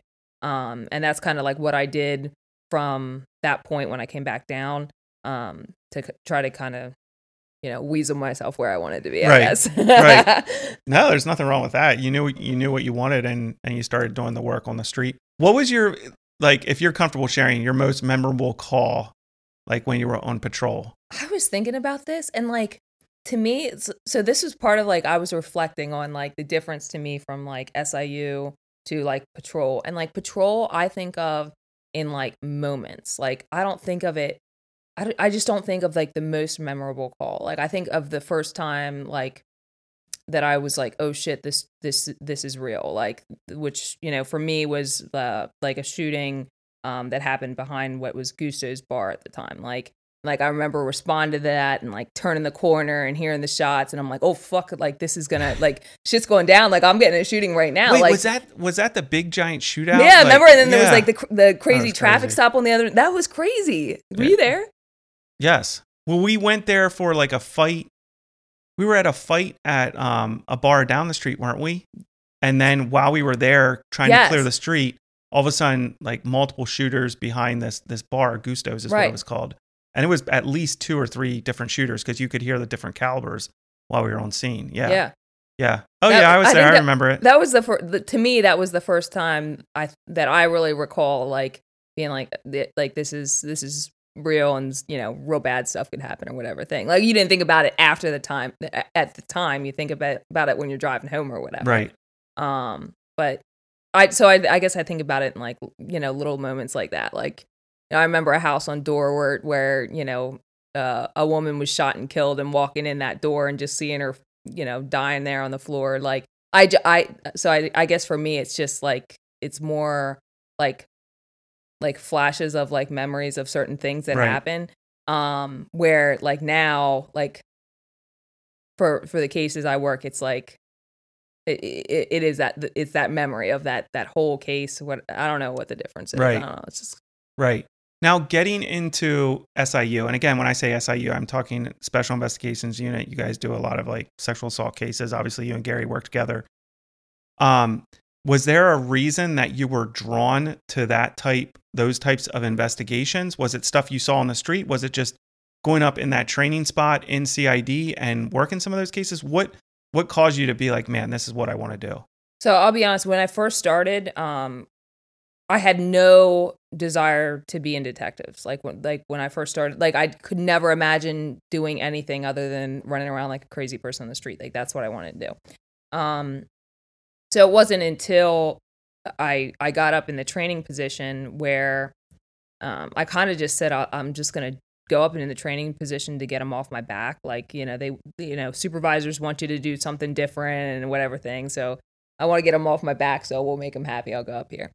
And um, so when I got up there, you they kind of give you a little bit of everything. So you work violent ca- violent crime cases, you work property cases, you work you work sex and kid cases, and like that was just for me when I saw like the the contact that we have with like victims, and to me just I that's where I felt like I could actually like make a difference. Like I know that sounds silly and you know cheesy, No. but like that's where I felt like I could ta- make a difference. And like from that point on, I guess it was kind of decided. you kind of fell in love with it. Yeah. Um, and you kind of before you got up there, you you were kind of already involved in sex cases in that you were also doing some undercover work on like here and here and there. Like you weren't Yeah. like deep undercover or anything like that, but you were actually doing undercover work, posing as a prostitute for the selective enforcement unit. Can you talk about that at all? Like what Oh, what that man. was like So- doing that? Uh, I, so really, any idiot can do it. Like, That's not true. uh, um, So what you're saying is we could throw a wig on Gary and have him go out there. yeah, and- yeah. G- Gary would have to wear a low cut shirt, throw a lollipop in his mouth, and it, it's case closed. I was It's- it's terrible done. at the prostitution stuff. I was absolutely terrible. Especially You mean- picking up dudes. Like I was terrible at picking up dudes. Just destroy dudes. so you did that you i don't know if you enjoyed it but like it was interesting work i'm sure Yeah, I loved it, and uh, the the great thing about it was like it was an opportunity that um, dudes with my time on weren't getting. I mean, like Yeah. you just don't need a guy to go out there and, and be a prostitute. So like it, it gave me a, a level of experience with my time on that that others probably didn't have. Um, and it just it gave you an opportunity to do something different and kind of like have some fun with it. Um, you know, Yeah. don't know. It was, I always loved it. yeah how often were you were you doing it because i think you were doing that for seu after i had left were you doing it like once a month So I, it it got to the point where I was I actually got burnt out. Like it, it burnt out in that like I was getting called out. So like we crushed it for a while and and then it, it kind of got to the point where I was like, okay, I did, did enough of this and it needed we we need to let it breathe. Like Right. it was just too much. yeah So yeah were you buying drugs were you doing a lot of buying drugs then too with these um, guys not or- a ton. Like if the opportunity arised um and came out of it, um, but but not Yeah. a ton. yeah What was I remember one time I went down an alleyway, and I, I don't remember if that if that was you that yelled at me. I got yelled at for going down that alleyway. Somebody was close my close cover and wasn't being close enough, and I wanted to to go buy drugs, and you know, I I guess maybe it wasn't the smartest decision, but I got Yeah. yelled it could have been gary it probably wasn't me because like as the undercover, you just kind of you're you're in charge of your own destiny at some point at some level. Yeah, I feel like yeah. No, Jess, what was the lowest? What was the lowest amount of money that someone offered you for some sexual favor uh, as well, a undercover? cheeseburger? The cheeseburger? Are we talking about the know. cheeseburger? Yeah, I I sold myself for a cheeseburger. A A McDonald's. cheeseburger, cheese- McDonald's, and, I, yeah. and I never got it, which was really upsetting. But we got the you got the guy right. Oh yeah, yeah, yeah, yeah. a cheeseburger yeah. That's awesome. see that right there should have been a clue I'll just take That- a cheeseburger, please. that the that the the woman the lady of the night that you're trying to pick up is willing to take a cheeseburger from you Yeah, and I- to I mean, I would it- I would give away anal for five bucks. I mean, like that that is hundred percent a clue, right, right, because it's literally that you just got to say it, right? and it's like the thing, Yeah. like that's the charge. So well, and like, I, I and what's what's what's so interesting, like people listening to us be like, "Oh my word, I can't believe she just said that." But that's literally the conversations you're having. Oh yeah, You're you're talking. These these guys are out trolling for women, and and and it's also not a victimless crime. Like Right. these guys are taking who Yeah, knows what home sure. to their families. Like they're taking you know STDs and all kinds of other stuff home to their families. Um, like this is not a victimless crime. This and a lot of these women are being trafficked. Like, Yes. th- you know, Yeah. they're being or they're being pimped out or whatever they are. Like, they're Right. not keeping this money. All of them. I mean, some of them are, but like a lot of these ladies are not keeping the money. Like, they have to return to their pimp, the guy who's protecting them. right They have to turn them money. So, like, they're- it's not a victimless crime. and and and that's why this type of work is important and it might be shocking to the ears of, of some people listening to this episode but it, it's just the fact of life like Yeah. it's the fact of the job and and what um you know what officers are doing to try to uh limit this stuff yeah. that's I mean, you have to be comfortable, um, kind of diving into like that seedy stuff that they're doing. You have to be comfortable talking about it. You have to be comfortable just just throwing it out there as you're having a conversation. Um, to to actually, you know, right get a dude. Um, and and I think like your listeners need to be comfortable or be aware that that's that's what's happening. It's not it's not like you're um that you're meeting a girl that's wearing like a, a you know lingerie in a nice hotel. Like you're like you know you're you're giving getting a blowjob in your car and then driving home to your family. Like Right. it's Right. yeah Yeah. Yeah. It's not, uh, what was the movie? The, the, the famous prostitute. oh yeah, Pretty the- Woman. It's not Pretty Woman. Dude, I love that movie, I and do which too. is so bad that I love that movie. it's terrible but- I like it too. i don't even know if i've ever seen it Oh, honest. you got to watch it. It's worth the watch. I don't it's know. um, what's her name? um uh Julia Roberts. And what's the the guy's name? Oh, that hot Richard Richard- Gere. that- no no is it I think it is Richard I Gere. Gere. Greer. career i don't know I don't know Hollywood. He's like the. Anyways. the only person that has gray hair that I could find remotely attractive. really like Sylvester Stallone. He now has gray hair. He's a boxer. Sylvester Stallone is no. we will Really? Uh, uh, what what i will say is is that why your husband shaves his head now yeah, so I did. I did ask him to shave it around the time that I got hit. Actually, I think uh, that might have been part of the brain injury that I asked him to shave it. But I do when I see that he has gray hair, I I I'm not a fan. It's got to go away. So and there's definitely gray hair there. Like he can do just for men if he wants. Like That's awesome. So if he did just for men, no, he can do whatever he wants, but like definitely I don't want to see the gray hair. That's We- awesome. on this episode, we do have an audience. Uh, Jess's husband is here in the audience listening to us while we record this. I don't know if he'll yell out or not. Is he awake? He's not. He's Yeah, not yelling. he's- He's, no. shaking his head. He's no. shaking his head no and scowling at me, which is classic. Can you tell me um, about when you realized that um, that my husband and I were were an item? I, I heard about you specifically not being aware that, that this was a thing. Oh, I had no clue. I was Like, probably Like Like, we were we were working. So so yeah, me, Jess, and Jess's husband. I, I won't throw his name out there because I don't know that he wants his name out here on this episode. No, but probably not. He'll tell you if he wants his edited out. um, but but yeah, we were all working on the same shift. I had no idea you guys were were dating. yeah. Zero. Um, uh, my understanding was like it was like long after we were married that you figured that out. No, that is not true. Okay, That, that- I don't know where you Was it- heard that, but I I do maybe I was I- exaggerating for my own benefit. no I do know there is someone that did not realize that that didn't realize it until you guys were married. That is I know there was someone like that was not me. Okay, okay. But yeah, good. I knew you guys were dating for quite a while and like I didn't even know you guys liked each other on the like you never talked to each other. Wasn't that you're, good? You're on the same That's what you do, man. Yeah. You're on the same shift and you guys never even talked to each other. But yeah, no, I that was not that was not uh not me. I was not that out of the loop. A little out of the loop, but not that out of the okay. loop. Okay. Um so yeah, so you've been up in SIU since 2018. What's what's been your your favorite I don't even know if I want to say favorite, your most meaningful case that you've had up there that you can talk about? I mean, I know you probably still have some active cases, but like any cases that Okay. that have been super meaningful. So, uh, I, like, I have a, a few. Like, I'm not going to talk about a ton of cases, Mm-hmm. um, but I have a few. One I'll talk about um, that was probably one of the first um, cases that I got that was like more of a historical case. The first bigger case that I got was, that was a historical case. And what I mean by that is um, it, it wasn't an, an immediate report. Um, that victim came to us um, years after the abuse. I want to say that happened in 2010. Um, and ultimately, number one, I, like I just fell in love with it. Like this, this girl was just a great girl that something real, real terrible had happened to. Um, and I like, I guess you just form a, just like any human relationship, you form a connection with certain people. I had a connection with her. Um, and through that case, I found, um, that this person had done the same thing to another victim that was, um, out, out in the county. So ultimately, we're able to charge um, my case and then a, a case, um, which I essentially worked the case, and then Columbia charged it.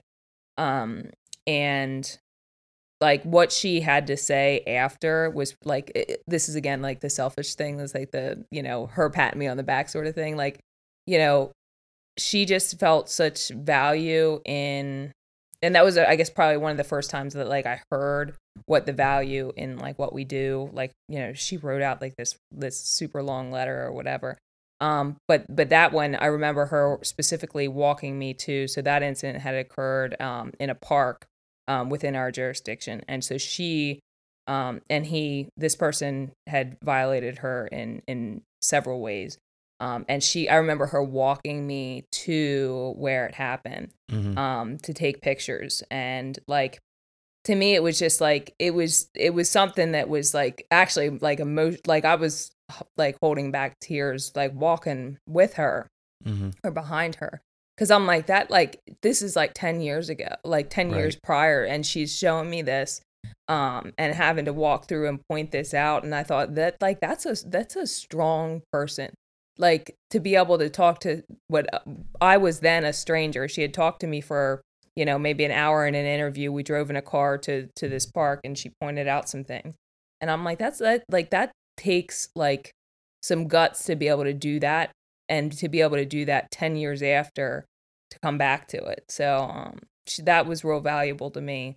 Um, a case that actually was not my case, but um, Ryan Hockley's case um, that was was real valuable to me was um, the one you remember this one, Gary, um, where um, the father was doing some really nasty things to his his little girl. I want to say she was five, If that, yeah, right she around was there. four or five. Wow. So, like Hockley did like an all star job working this case. Like he, it was just super solid, and so we all kind of like hit it t- together the day the day that everything came together. Um, and Gary's job was looking at some awful stuff on on on this guy's phone. Um, my job was was with the girl, and and like kids don't like me. Kids know I'm afraid of them. They hate me. Really? But I, I don't know. I, I I try real hard and I give them candy and stuff. But like I think mostly they know I'm afraid of them. But this girl, like her and I got along like so. I, I mean, it's terrible. Like her dad had had had raped her, um, within like a couple hours before we arrived. Like Mm. had and um and like clearly at that point, like she has no clue what you know what her dad has has done to her and that it's wrong or whatever but like just dealing with her that whole day like was just a like uh, probably something I never had. I don't know if I'll ever have again because like she, it it was just the connect the human connection you had with or I had with with with that girl. I mean, Yeah. How hard is it, like in those cases, to separate that connection? And maybe you don't separate it uh, that you have with a victim, whether it's a child victim or an adult victim. Um, do you have to try to disconnect that connection to do your job, or is that is that helpful to kind of like click with someone like that and and really kind of have like a helping them at a next level because there's like a, a level of, of relationship there or, or trust that you're building. Uh, I think, I mean, obviously, you can't be like bawling your eyes out. Like that. That's just not what happened. That's not what we do. Like that's just that's not how we work. We don't we don't operate that way, right? Right. That's uh, right. We make some jokes and we move on. Um, but to, when you're in the moment with with the victims that you're working with, like you have to, you almost have to form a connection with them. Like you have to get them comfortable, whether it's a five year old or it's a 25 year old or 40 year old. It doesn't matter. You have to get them comfortable talking to you, comfortable like kind of being like exposing themselves to you to some degree Right. and like getting them to buy into what you're wanting to do. Like you had like so i think forming that connection you know is like it's almost imperative like you have to. And i think probably um more so than other areas of policing that connection um is is so valuable.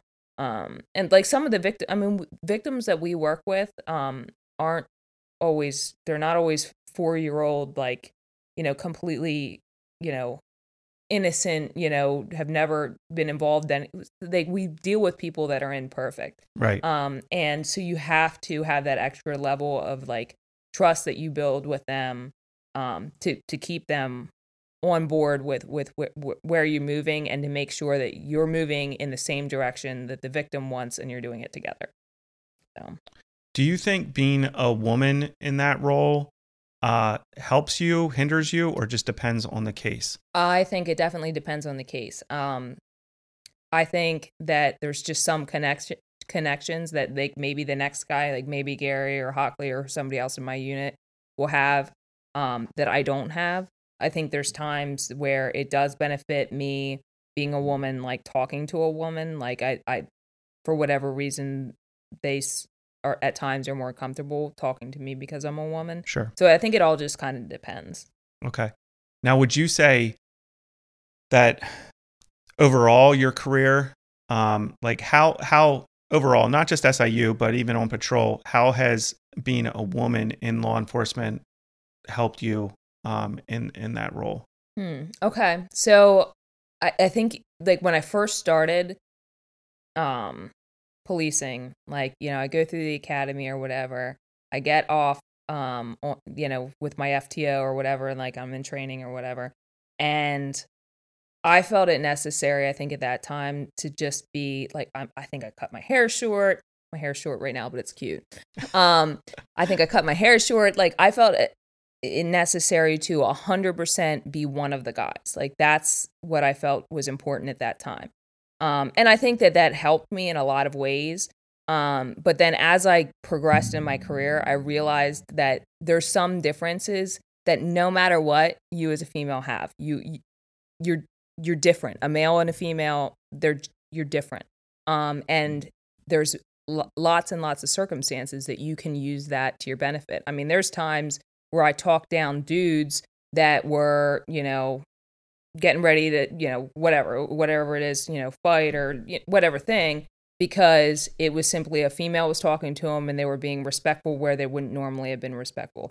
There's times where I was able to talk to a woman where a guy officer wasn't able to. Like it just you have to be able to slide yourself in and like it's kind of like that best tool for the job. Like it sounds kind of silly, but like sometimes like a female might be the best tool for the job and you just have to recognize what that when that is and maybe when it's not. Um and I don't know, like it I don't know. It's it's okay to be a chick. Yeah. So do you but do you think do you think a lot of women when they come into to law enforcement have that kind of mindset like hey I need to try to be one of the guys and kind of work in my experience I've seen this like the the women it seems like they feel like they have to like try to work overdrive to be one of the guys do you think that's something that's kind of common for women coming into law enforcement That's kind of hard for me to answer. I think because um of coming from my boxing background, like I grew up with men. Like that's who I spent time around. So I was comfortable hanging hanging around men. I was comfortable talking like men. Like that's just to me it was it was natural and it was to me it was like authentic or whatever. Um I think I certainly see the point of where females coming on kind of feel that need to like to fit into that box or that mold. I think it's probably less so now, and I don't know if that's a good thing or bad thing. Honestly, I don't I don't know.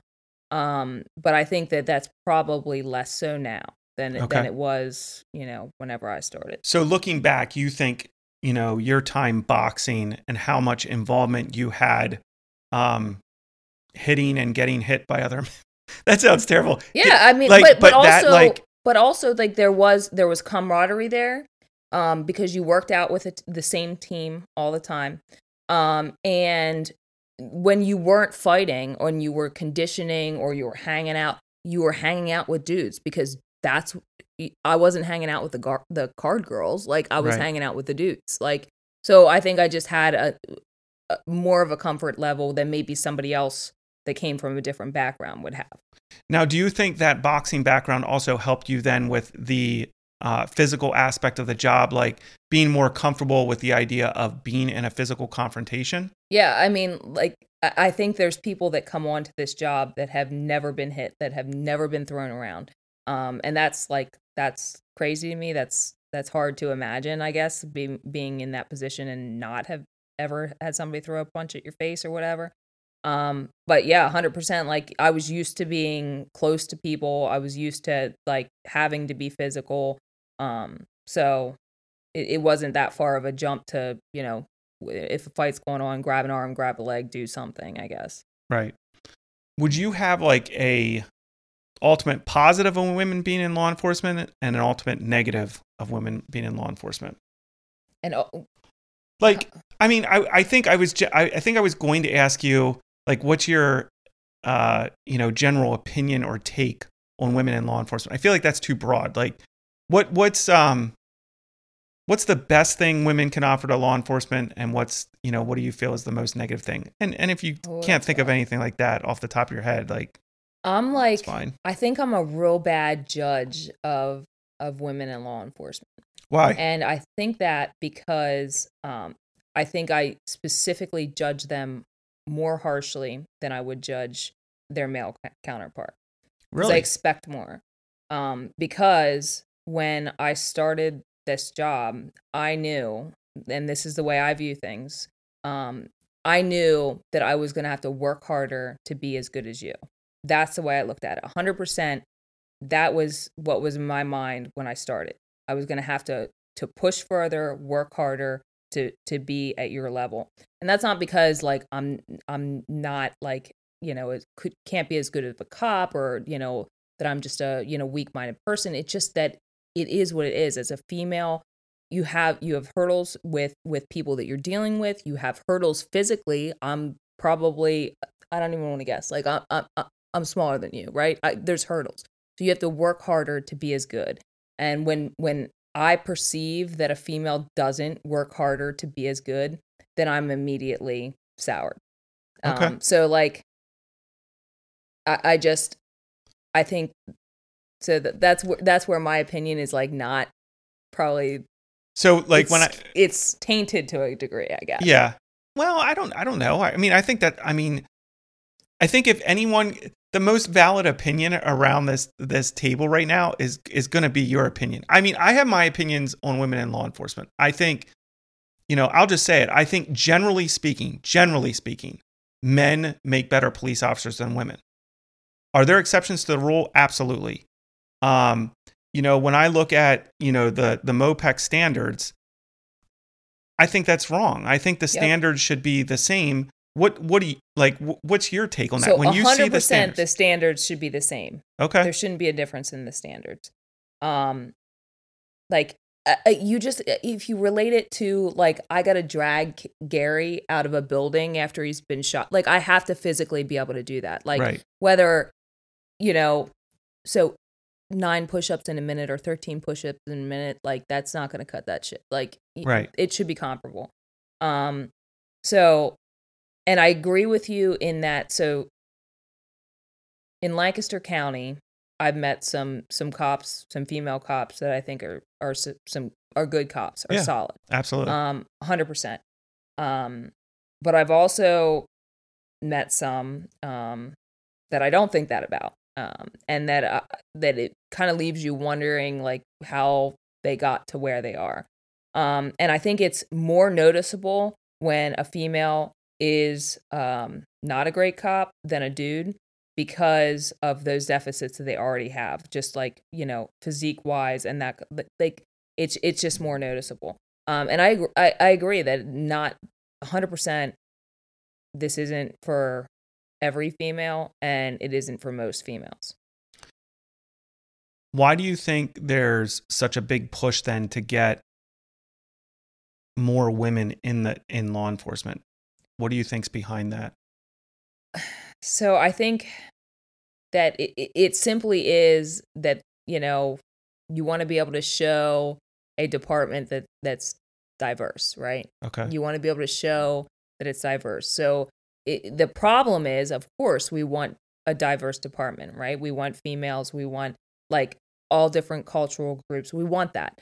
But that shouldn't that want shouldn't outweigh the need for a good officer, right? So whether it, it just is, it should come down to the best person for the job, and that's not where I think culturally we are right now. I, I just don't think that's where we are. So I think that's kind of where that push comes from. It seems crazy to me that this idea that um, we should pick the best person for the job is somehow um, backwards thinking or uh, not like edgy or or like cancel inducing. I I don't. Yeah, I, think I just it's, don't it's get it. crazy. It's it's crazy. Like you want you want any job that you're in, whether it's some corporate job, whether it's this job, you want the person that's going to be most efficient and most effective at doing that job, Right. whatever that job is. Right. Like it's it's that simple. Like, and I, I don't know. I don't I don't know the the answer to that to to how we got where we are, but like, you know, certainly not. Not Yeah. gonna help things in the future. yeah it's just interesting to me because i see i i i see um like i was i was doing some work uh before this podcast and if you if you like start diving like if you just type in women in law enforcement you come across article upon article upon article that talk that's talking about why we need more women in law enforcement and a lot of it revolves around this idea that if we have more women in law enforcement there'll be less use of force incidents you're smiling Okay. what do you think about that I mean, seriously, mean- I've seen art like I haven't dived into reading all these articles, but those have generally been the headlines like uh, re- reforming law enforcement starts with getting women in law enforcement. It'll drive down use of force incidents, that sort of thing. Like, I mean, do you think I there's think that's anything crazy. to? I mean, like you know, you responded to stuff with me on the street. Do, Yeah. you th- do you think my presence? Do you think my presence on a daily basis, you know, on a significant basis, quelled things to the point that we weren't using as much force?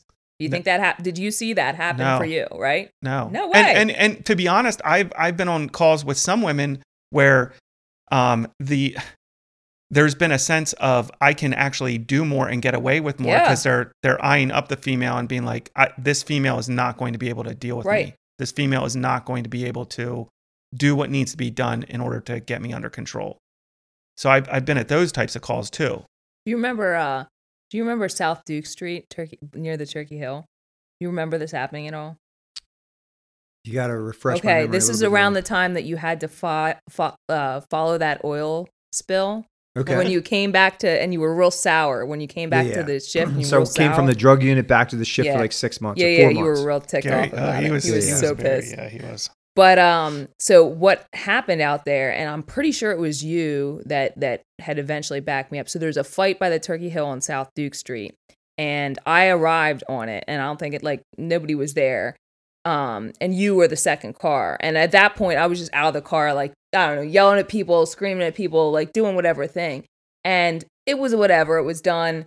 Um, it, it- they were kind of moving on or whatever when you arrived. But after you said something to me that was that was very like I took as a big compliment. You said something like you you just got out of the car like a bulldog, and they all you puffed your chest, and they all left.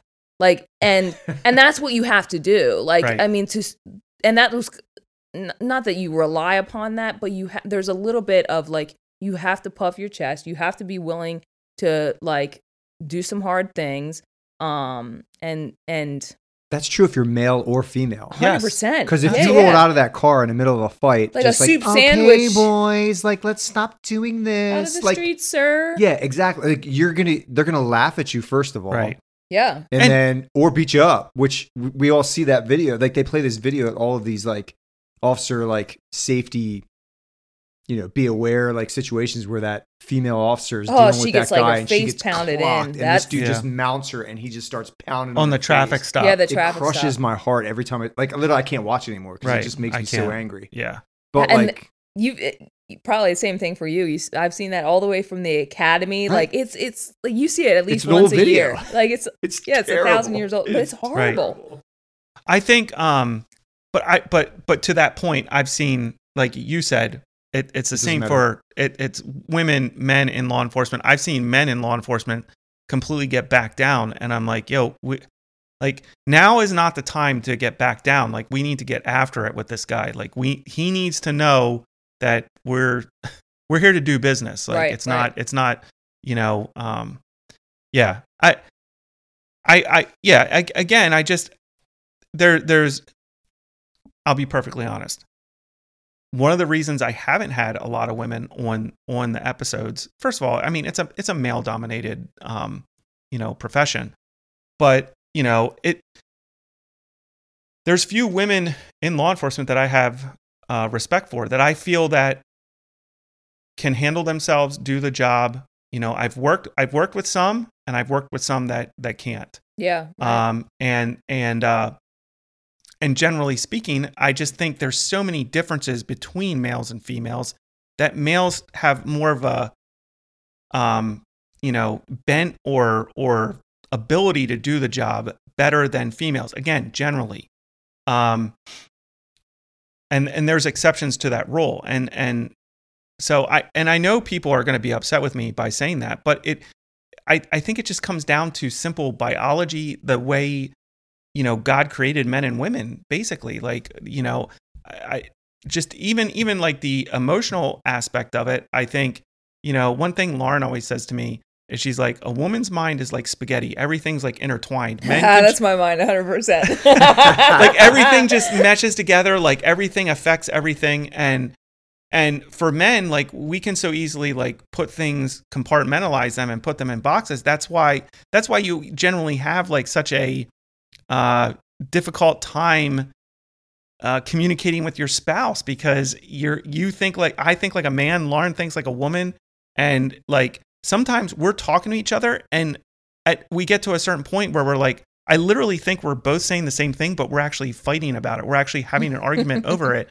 it it's just the way uh, again like you know how how we're wired how how things how things work. And again i don't think it's a negative thing and i don't think it's a superiority thing. Um and i've definitely seen women be able to do things on the job better than men. Um just as i've seen men be able to do stuff on the job better than men. But i do get concerned with this push that we need to like have more women on the job. Like i'm not even saying that that's a negative thing. I'm just saying how helpful is that going to be like in the future? How helpful is it going to be to have more women on the job? Maybe maybe i'm wrong. Maybe maybe like it just it to me it boils down to it, it- no matter who's in that position it's the best person. It's the best person for that job. Like right. you know i i don't think you, you i think it's silly to say okay we need you know two females. We need two from this demographic. We need two from this demographic and two from this de- demographic. That's silly. That's Right. not the way you get the best the best person. Um you know and we're so if you're doing things that way um if you're just targeting females you're you're inevitably lowering your standards that's what you're doing not not that the female is specifically the the lowered standard but if you're only targeting females you're inevitably missing other people that have value to to put their you know Right. put their name in the hat or whatever to And to your point, you are lowering your standards because we just talked about the MPOETC standards, right. and they are lower for women. And and so like if you go with what you're saying, then you are picking the best people for the job. You are picking like here here's a Jess Higgins that can do exactly what her male counterpart can do in the physical fitness test. or Here more. or yeah, or more. Or more. So, which might mean that you're number one and, you know, I'm number 10. Like, you know, I, I just think like there there's value in having these conversations without just shutting people down for for for having them. But And I Um, think I think Anthony, you have to look at the pool that you're given too. You Right. know what I mean? And I think that's regionally different. So like when we're when they're talking about like police reform and like adding more women to the police force, like that may not be a bad thing in certain areas. But like in other areas, it may already be like like women are doing great. You know what I mean? So like when when you say things in this general thing, like everything gets so big where you kind of forget like region like police departments in like I mean in Pennsylvania, there's what a hundred thousand police departments, right? Some of them are like three people. You know, so like it depends on where you are in the nation or in the world, even for law, law enforcement in the world. But like, it, like you pick from your pool and you pick the best people from your pool to do the job, right? I mean, Yeah, that's right, what right. every job should be like. You pick your best people. It Doesn't matter who you are. If you're good for the job, like jump in. Yeah. But I think the issue now is that we're trying to change the pool. We're Like- we're we're like literally making statements like we're interested in hiring uh, women. We're interested in hiring uh, black people. We're interested in hiring um, Hispanic people. We're interested in hiring Asian people. What whatever it may be. I mean, you would never say you're interested in hiring white people. That would get you burned at the stake. But um, whatever whatever you're saying, you're you're like I'm. This is what who we're interested in hiring. Not I'm interested in hiring the absolute best person for this job. The person that can go out there and do the best job possible. If it happens to be a woman, great. If it happens to be a a, a black male, great. If it happens to be a white male, great. Um, it instead of turning it into like this political hot potato where you need to meet certain numbers, and then the other thing is like the people that are applying for these jobs, you can't control who's applying, but police departments are trying to control who's applying, giving more points to people. Um, you know, you know, even even like you know in the military you get 10 points for being in the military you get 10 points for living in a jurisdiction you get 10 points for having a certain color skin Or speaking Um, a certain language. or speaking a whatever, certain yeah. language you get 10 points I, I don't know if any departments are given points for being a woman now or not i'm sure there are out there but you know you you try to like sweeten the pot and and try to like get you know get better numbers so that you uh, fit better in the uh, you know woke societal standards you know but um and and and and honestly the people that suffer the most in that are the citizens because they're not getting the best people for the job Yeah, then. if you want to give extra points for things, you give extra points for things you can change. So I can't change the fact that I'm a female. Zero points. You can change the fact that you've um, you've had some military service. That's something that you can choose to do, right? I think that's a great point, You yeah. can you can change the fact that you go to school, you go to college. So that's some points. You can change that. You can change the fact that you that you do learn an extra language. Hundred percent. Right. That's that's some points. So things that you can change and that you can better about yourself, I can see that being worth some points. Some things that that are just who you are because of who you popped out of, like that's that's not worth changing. right You know. No, I think I think that is actually a really good point and something I never thought about. I think that's a really excellent point. I make Um, good points. When did you come up with that? Right now, Right on the now. spot. Dude, that's unbelievable. Jess, that was profound. Uh, Blind squirrel. Should be expected. My career has been the career of a blind squirrel that occasionally finds a nut. There you go. there's nothing wrong with That's not that. true. That's Um, definitely not true. yeah, I, I would I would disagree with that as well. Um, so overall, then, like again, as a, as a woman in law enforcement, what do you think is the greatest challenge? What has been the greatest challenge for you? And uh, do you think it's the same challenge that's for other women, or do you, you know, do you think it's different for every woman? Me personally, I don't think I've I found it Okay. especially challenging being a woman. I think the reason I have not found it cha- being challenging been challenging um, is because of that fact that that I was used to being around it. So like it sort of just kind of like just morphed into policing. Like it it just was something that like that made sense to me. Um, and it's kind of I think that I think that I'm probably wired a little bit different than than maybe some other females are. So so things that maybe bothered other females wouldn't necessarily bother me. Um, so I haven't found it challenging. Um, for for other females, I mean, I don't know. I think I think that if I had to like just like make a guess or whatever, I would say um probably the most challenging thing I I would assume for for females in general is um just like the emotional aspect of like dealing with like the ups and downs of what this job is. Um I think that's probably just outwardly looking in at other females um, and how they're progressing and how they're like navigating through their careers. I think that would probably be my guess that the, that's probably the most challenging thing. Okay. And can you expand on that at all when you when you talk about handling the emotional ups and downs? Like why why do you think why do you think that in your opinion from the out, you know, looking in on it would be more challenging for for women than men?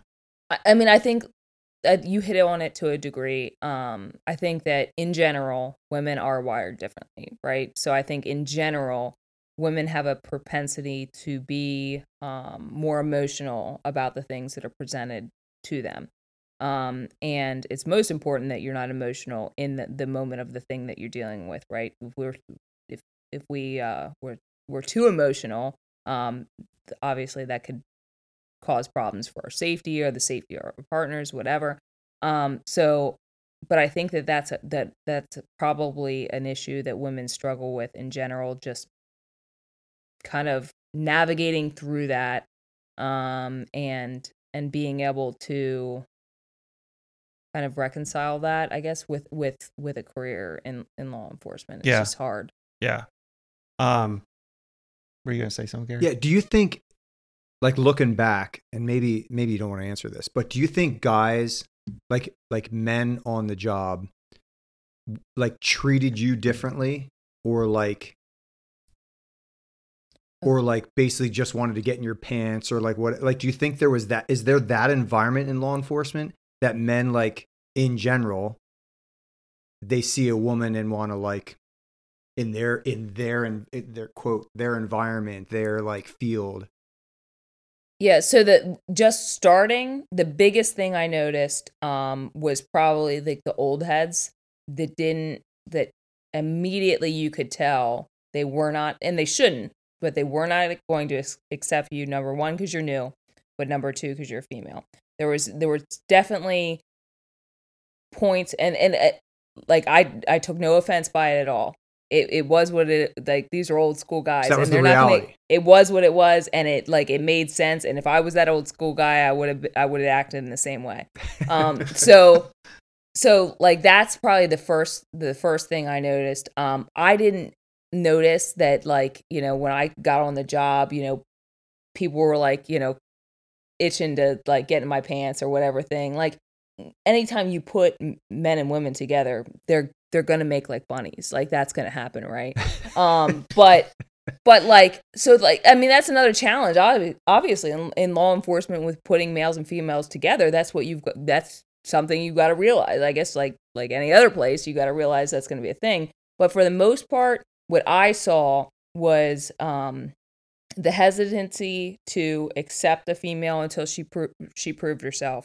Um that that that was kind of the biggest thing that i noticed But don't you think that hesitancy was there with brand new oh yeah guys? 100% Like I felt that when I got hired, oh yeah and i think that maybe Um, to a different degree with women. I and I didn't notice that across the board. I would pick like probably two or three people um, that I specifically knew that it that it was not only because I was new, but because I was a female. And I'll tell you one of one of the people that I'm thinking of um, after he retired, like talked about like how you know working with me, like he he always knew I had his had his back and he had my back and and all that. And so it was a point of like you just had to work a little harder. Like it was what it it was, and like I would I wouldn't fault the guy for for his decision in that. Like it made sense. Yeah.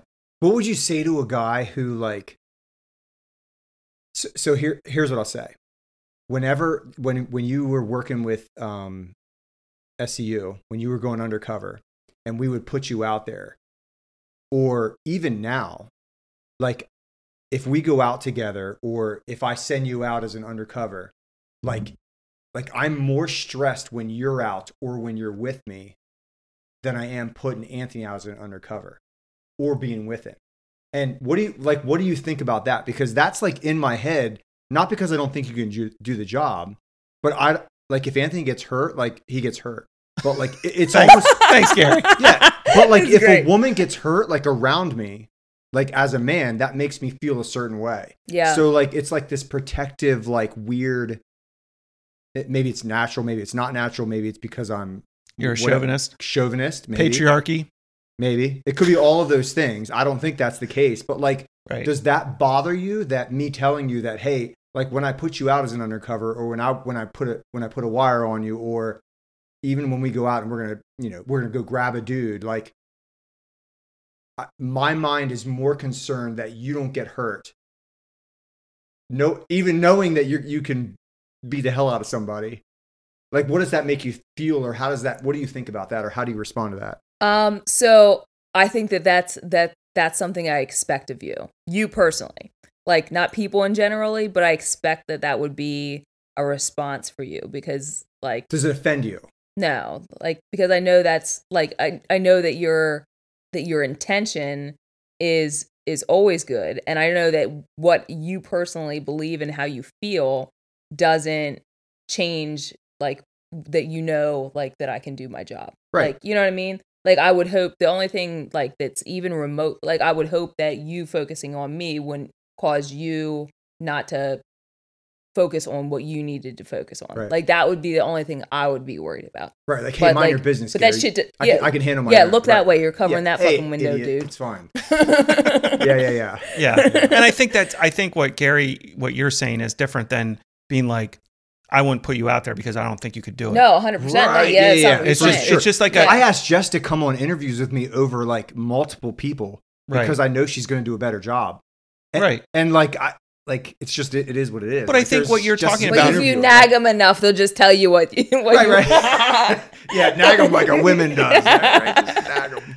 but i think i think uh you know what you're talking about gary is just like this innate you know thing we have or i, I think we should have it in as as men to you know protect women just as we you know we all sitting around this table have this innate desire to protect children or or you know yeah i mean it again it's not a negative a negative thing um but I, I do think there are some women on the job who view it as a negative thing that like you know and also can't take so like for me as a supervisor i always tried to cr- create um, treat my the women that were you know my subordinates the same as i treated my men and that like really backfired on me I a think lot. that, does, like, I'm, I'm, it really backfired on me a lot I- and and I know I I know there are women out there who have worked for me who think certain things about me and think I am a certain way, and that's fine. I'm I'm okay with that.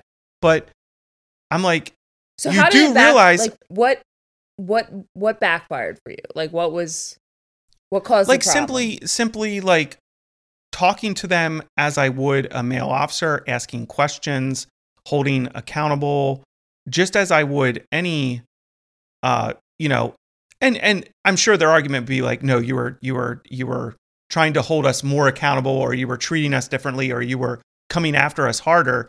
In my opinion, I I never did. I I I just tried to uh, treat the people under you know my command as a sergeant. Again, I was only a sergeant, um, so I really didn't have that much uh, uh, power. Um, but I tried to treat like all the people on my shift who worked for me the same, and I I felt like towards the towards the end of my career, I felt like I was had to do it differently. Like I had to like treat women like under my command differently. Like I couldn't interact with them the same way, talk to them the same way. And again, I'm not talking like in a disrespectful way. I I didn't call, you know, if I needed to talk to a guy about something, like an officer, a male officer about something, it wasn't like I was like deriding them or or like calling them names or, you know, um I mean, I thought I was a pretty fair sergeant, but if you would talk to some of the women who worked for me, they would tell you absolutely I wasn't a fair sergeant, that I was out to get them. Um, So that's a concern I have. Um, and because I think that that you're not the the only one. If I had to guess, I would say you're not the only one as a supervisor that has experienced that, and that's a problem. Like to the degree that I think that some supervisors are concerned with approaching a problem with a female where they where they would approach that problem or address that problem with a male they will not address it with a female for the the simple fact that they're worried about the response. That's a problem. That's a huge problem. Like and and that's that's not only an officer problem right? But more so it's a supervisor problem. Because as a True. supervisor you you're doing like you're doing your job if you're supervising everybody under under your command with the same like you like you were trying Right. to do. Across the board you're treating everybody the same. But as soon as you back down because you're worried that uh, that whoever it is whether it's a female whether it's a dude whether you know whatever is going to you know be And- treat you some type type of way have some sort of problem you know as soon as you back down then we're back to the the changing the standards right Right. we're, we're right back there Right. And I think I think there are some women on the job who do try to hold that over their supervisors. Hold that like, hey, if you if you hold me to this level, then I will I will accuse you of being a sexist or um, some level of harassment or something like that. Um, and I was I I mean I would like to think that I never backed off um, because of that feeling. That i know you i don't think you backed off No, like I- if i had to guess i'd say I, you I pro- didn't, but I was I was off. I was intimately aware that that was a possibility of of that kind of charge being leveled against me for doing my job as a supervisor. Be- Um, because that gets looked at seriously as it should. But True. like people manipulate circumstances for their own yeah, like, Benefit. well-being for, Right, the, yeah. for the benefit. right. Yeah. And you could say that not just That's true of you could- everybody. yeah, you could Yeah. say that for everybody. You could say, you know, um, you know, if if I had a supervisor who uh, I felt, you know, was against guys that had their head shaved, like, you know, what whatever it may be, right, like right. You know, you can. There are people out there that will use it to their advantage. So I don't think that's a just a a a, a female only thing. I think that's just across the board. But But that I- gets looked at stronger nowadays. oh Like, yeah, current- because of in the, whole Me Too movement, like like the whole sexism, the patriarchy, chauvinist, like all these things that are such hot topic issues right now. That if um if you're a male, like Unless you're Johnny Depp, go Captain Jack. yeah, yeah, team Yo, he- Depp 100% Dude, I didn't- Depp. I Did you didn't watch watch- Pirates of the I- Caribbean like the I other watched night? Pirates of the Caribbean, but I don't watch. I didn't watch I didn't any watch of that trial. I like either. I don't know. Honestly, I, I, don't didn't know watch it, but about I did. I, I did watch some of the the The you know, highlights. the highlights, and I loved it. Yeah. there was some crazy stuff in that thing. Like, the only thing I know about that whole case is poop in the bed. yeah, yeah, that's Yeah, of like the thing. That's, I don't know that is the highlight. I don't That's know whose highlight. poop it was or who was being Hers. accused of pooping. It's oh her my poop. word, that that's makes it even disgusting. worse, right? Yeah, she pooped in the bed. Ugh, so gross. How do, that's gross. We got man. that was we, on we me. went off. That Hey, was on. That that's was on me. 100% on I you. apologize.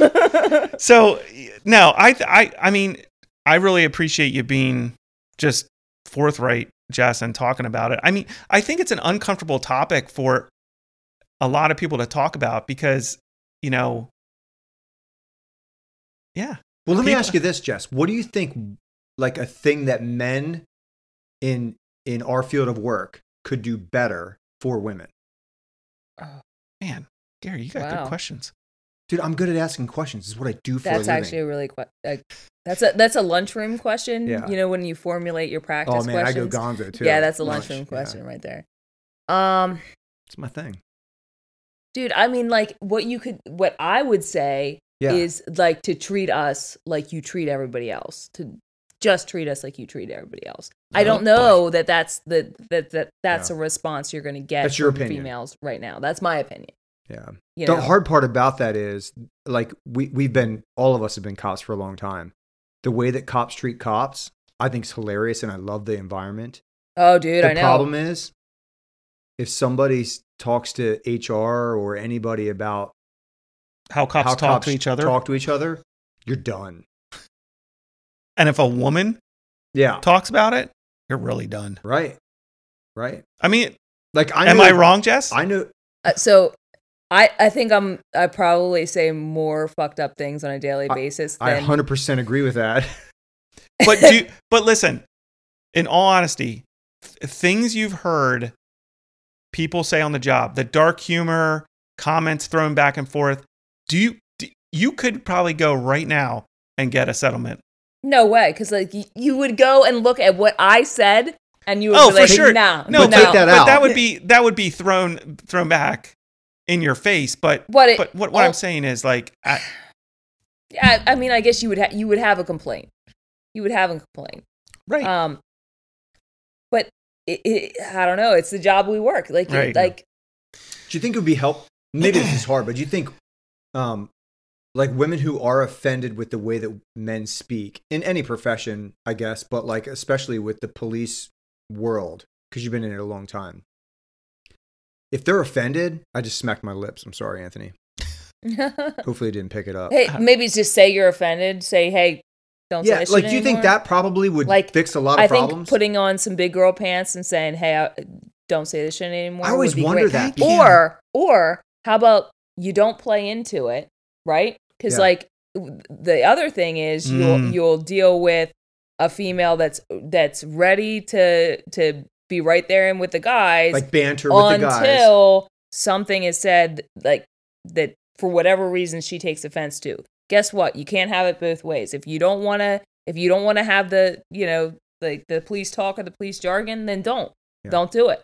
But if you're going to be involved in it, like you've got to understand that you're going to Yeah, and I've been along and I've been around enough to know that like if someone's not like involved or doesn't want to be involved in the banter that police officers do and like reality check like cops cops treat each other pretty terribly. Like we have a blast together. Like it's fun. Yeah, You know what I are mean? making fun of the each dark other. Like, humor, it's yeah. we're making fun of each other. Like it's the it's the culture of policing and I think it's a great thing. It's in the military. I mean, I was in the military. It's in the military. It's it's a good thing. It builds camaraderie. But if someone doesn't want involved in it, generally the banter stops when that person's in the room or when it's like not appropriate. The banter stops. You know what I mean? And like if those who are bantering realize or understand or know, not not not understand, if they know that someone's offended or they don't want to be involved in the banter, they stop. yeah, Like cops aren't idiots. right. You know, like uh, I guess we we are idiots, but like No, we're we- not. We, understand the reality that like it's is a tough job, and like the environment that we are currently in, like you could be done with one complaint, like your career Yeah. taken away, your pension gone in one complaint. So like we, we get the fact that like sometimes you have to stop the banter yeah. or the or the messing around with each other or the statements the jokes the dark humor that that literally like helps us deal with the fact that people are getting shot and killed or raped kids getting Dude, abused if if we didn't so I mean just think about our unit alone. Like what we deal with, and I'm not saying like what we deal with is like any harder or whatever than anybody else, but just what we deal with specifically. If we didn't have that outlet, we would be fucked. It's honestly like if we did not have like that that like that's a serious statement. Like if we didn't have that outlet, like we'd be all and- suicidal yeah, like, in we would be like really messed up. Like yeah. It- we're already messed up but yeah, like we'd yeah, but they were up. messed up and funny now. Like that's good. They, Right, but they, right. but you're right. The humor releases. I mean, I think they've done studies on this. Humor releases certain endorphins or certain things into your brain, and so like the dark humor does help you process through it. Like, you know, if if you were always like somber and you know, I, yeah, you're right. You're absolutely right. Like, yeah you know, yeah i just wish like the the like policing would just be like it's the, the old statement like let's, let's just all get along like it's we're all trying Yeah. to do the same thing like let's do our job like let's help each other out let's like get better as people as cops as detectives like let's just get better and let's get rid of those who shouldn't be right? right? you know Yeah. and if you don't want to be a cop like find a different job Yeah. you know what i mean like if you realize that this isn't for you go find another job if right. If Yeah. you can't change or you can't adapt, you can't like toughen up, you're gonna get made fun of. If, if you're a cop, Yeah. you're gonna get made fun of. Yeah. And somebody's going to offend you. And the bottom line is, like, if you're if you're getting made fun of, if you are in the middle of banter, dark humor, um, you know, if you're just getting housed, and I've been there. Oh yeah, you've taken some heat Oh, I've taken some heat, like being being early the, on, especially. early on in my career, and then being like the new guy over in SEU. Like I was like the punching bag for like a whole year. You know what? Like, if you if you can't handle that, that is nothing compared to what you may handle in the street. Nothing. Right? Yeah. You, you won't be able to handle getting punched in the face. You won't get- called whatever you get Somebody called. calling you some sort or someone trying to. Right. kill you. I would be amazed at talking to people and and they'd be like losing their minds over a conversation. Me asking questions. Like losing their minds and I'm like what what are you going to do if someone's trying to kill you? I'm asking you a question. I'm asking you a question. Yeah, answer the question. right. Like what are you going to do if someone's trying to kill you? Yeah. I mean, it's a valid that's a valid question. What are you going to do? Cuz right now you're having a meltdown because I'm asking you a question. So, anyways, yeah. Yeah. now good conversation. Gary, do you have any other questions? Man, I, I mean, I could keep going, but like, I think Well, we, I mean- we covered a lot. Like, yeah, we did cover a lot and I think I think um I think it's just good like I mean, it's it's one thing for you and me to have this conversation. like in Gary. reality, like Jess is hol- like it- for everybody listening, Jess is holding her own with two like like white men who are bald. Like she's holding her own with us. Yeah, and Yeah, and, dude, her and, and- her husband's in the room. Yeah. I kind of forgot he was here. messed He's probably asleep. No, he's not. he just awake? smiled at me. Okay. Like I she held her own because that's see- what that's what that's what female cops are able to do. Right. If, if you're a female cop and you're doing the job of a female cop, it, like you can hold your own. Like we're both aggressive guys. You're an aggressive female. You need to be a, a, and like exactly. you, you're do, you're doing the job Yep. of a, the, the- you're doing as good and better than most like most cops and like blind squirrel, Gary. yeah, blind squirrel. It could be blind squirrel. and if you can't get out. Yeah. Like Yeah. honestly, if you can't if you can't and there's do no shame in saying, you know what, this, This isn't job for me. isn't for it's me. not for me. There's or know your no shame limitations. right. You're like know that hey, ma- I'm not going to be the aggressive person, but I can take a lot of reports. You know what I mean? That goes a long way. But listen, with that's guys. another problem though, because Oh, now we're going down. I like I'm it. just saying, like, Let's hear it. you can't. That I think that's. I'm not saying it's only a female problem, but I'm saying you look at somebody and say, "Hey, they're writing a great report. Let's let's move them here. Let's move them there." You know what? No, you need to be well rounded as a patrol cop before you move anywhere else. You need to be able to grab an arm, grab a leg, get into a fight. Yeah. You know, handle a scene, all of that stuff before you move on anywhere else. Like, and I, like I get it. Like, you know, if if it's that guy that can only take accidents, all right, let him take some accidents. But if it's somebody that writes a good report and we're going to move them on somewhere else because they can write a re- good report, no, like that's that's wrong. That shouldn't Yeah. happen.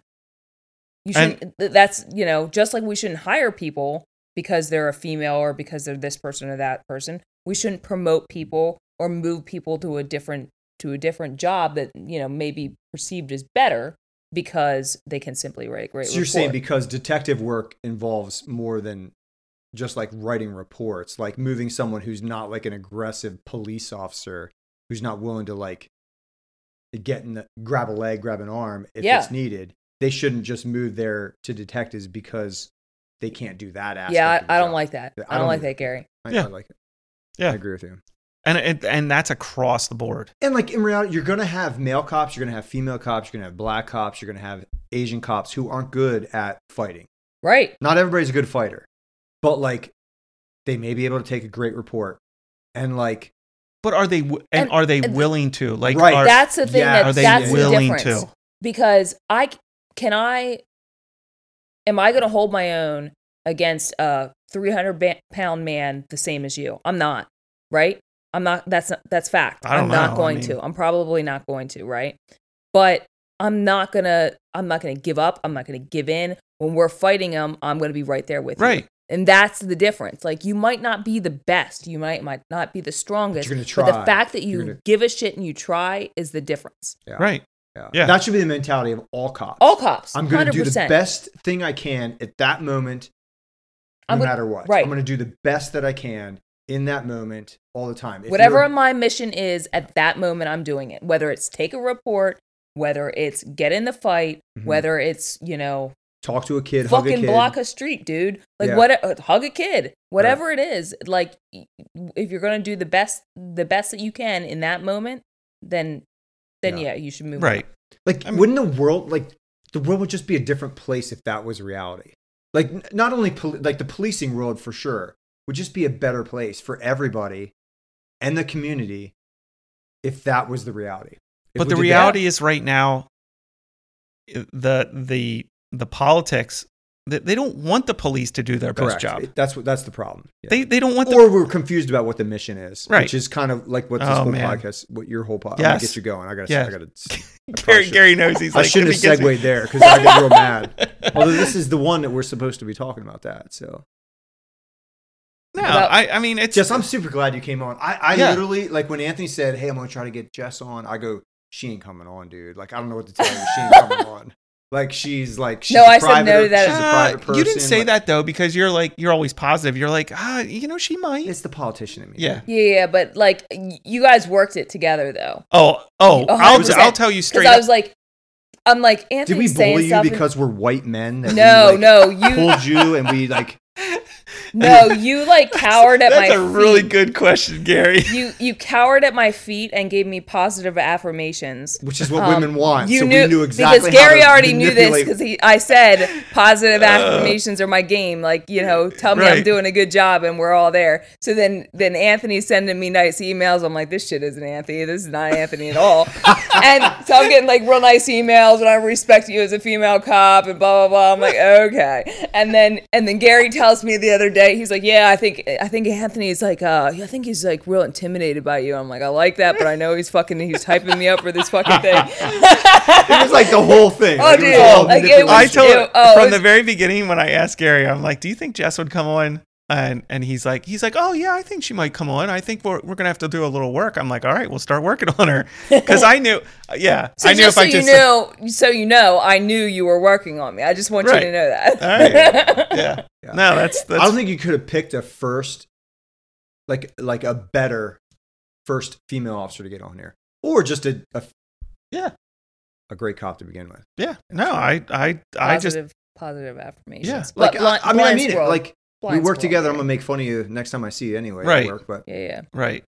Yeah. No, and I'll just probably be a jerk. hey, again did I ever tell see you me, that so. Jess? So this is this is why female cops are much needed in in the world. I was in a real dark place in like 2020 and 21. Wait, Was that about right, That Jess? was a rough time for Are me. you out of the dark place, Gary? I think so. I think he's out of the hole. Jess got right. me a hamster. It's a therapy hamster. Hey, and I'm- like this hamster, like he made me happy for a while, but he is lazy. He's super lazy now, He's but probably about to die. I heard He's about the I, I've heard about the therapy hamster. But like she thought enough about the fact that I was in a dark place. Like no, I was it not brought him doing get well. it brought him back for a bit. I was super happy. yeah. Yeah. No, I mean, Now, now I do don't you care about you the still have this hamster up in your office, right? Hey, we can't talk about that. We can't talk about that, but hypothetically, like it I don't warmed, think HR would it- like listen, the fact that we have a hamster. Uh, Okay, here's I'll what cut they that would out. like. I'll cut that out. it warmed the heart of Yeah. a victim recently. So can I keep this in or can I Yeah, like you're take it out? Take the biting Right, part out. no, no, no, I don't care. It is what it is. Like, is this gonna get? Is this gonna become a thing? no, No, it's hey, like if our I keep bosses this in- know about it. That's on them, not us. Yeah, That's right. yeah. Oh supervise. yeah. Hey, that's failure. to Chuck the supervise. buses right under the bus. They're perfect. Yeah, that's what we're talking about. That's what we do. to. Do That's what we do in interviews, Jess. We blame it on the blame it on the bosses. All right. Well, yeah. Great. So so the gotta way give her the last word. I know that's what I'm getting Oh. ready to do. I'm, I'm trying to I'm trying to I've segue been in- into it, but I keep getting interrupted by Gary. It's what I do, man. You know, Man, you, that's you invited pressure. me. Last word. Yeah. The final word. It's it's what I'm doing now. Final word. You can talk to male cops. You can talk to female cops. You can talk to You can all the cops. You can talk about. You can You talk can to President Joe Biden. You say can whatever say you want. whatever you want. Okay, so Final listen, word, Detective Jess Higgins. yeah, to do this job, you you've got to be hard. You've got to be willing to be aggressive when you need to be aggressive, um, and to be understanding until you have the point where you where you can't be that anymore, right? Um, you need to um, as a female specifically, I think you need to understand that that you're working with men. Like that's that's who you're working around. Um, and you need to use the the positives about you um, for the benefit of whoever you're working with, with the team you're working with, or whatever. Um, but you but you also need to make sure that you're checking yourself and not using um, your your status as a female um, for your benefit. Um, I think that's probably the most um, degrading thing that that females could do for other females uh, is use that status to get them somewhere else, um, get them to a better place. Um, and and ultimately, just for doing this job for anybody, don't take yourself too serious. We're all a little bit stupid. We all make mistakes. Um, you know, it's whatever. Have fun.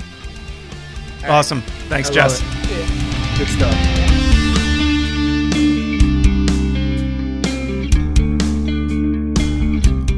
Every single episode, I have guests willing to come on this podcast, talk about their careers, and deal with my silly questions. And Jess did just that for this episode, and I really appreciate her willingness to do that. Uh, it, it's not lost on me that this episode got pretty gritty. That conversation got pretty gritty at times. But here on Diakonos Cops Calling, I'm committed to letting police officers have a seat at my podcast table and tell their story in their own words. Uh, because when they get a chance to speak freely, you can get a small glimpse into what they deal with daily and some of the things they've gone through and experienced. They have hardly any place to speak freely.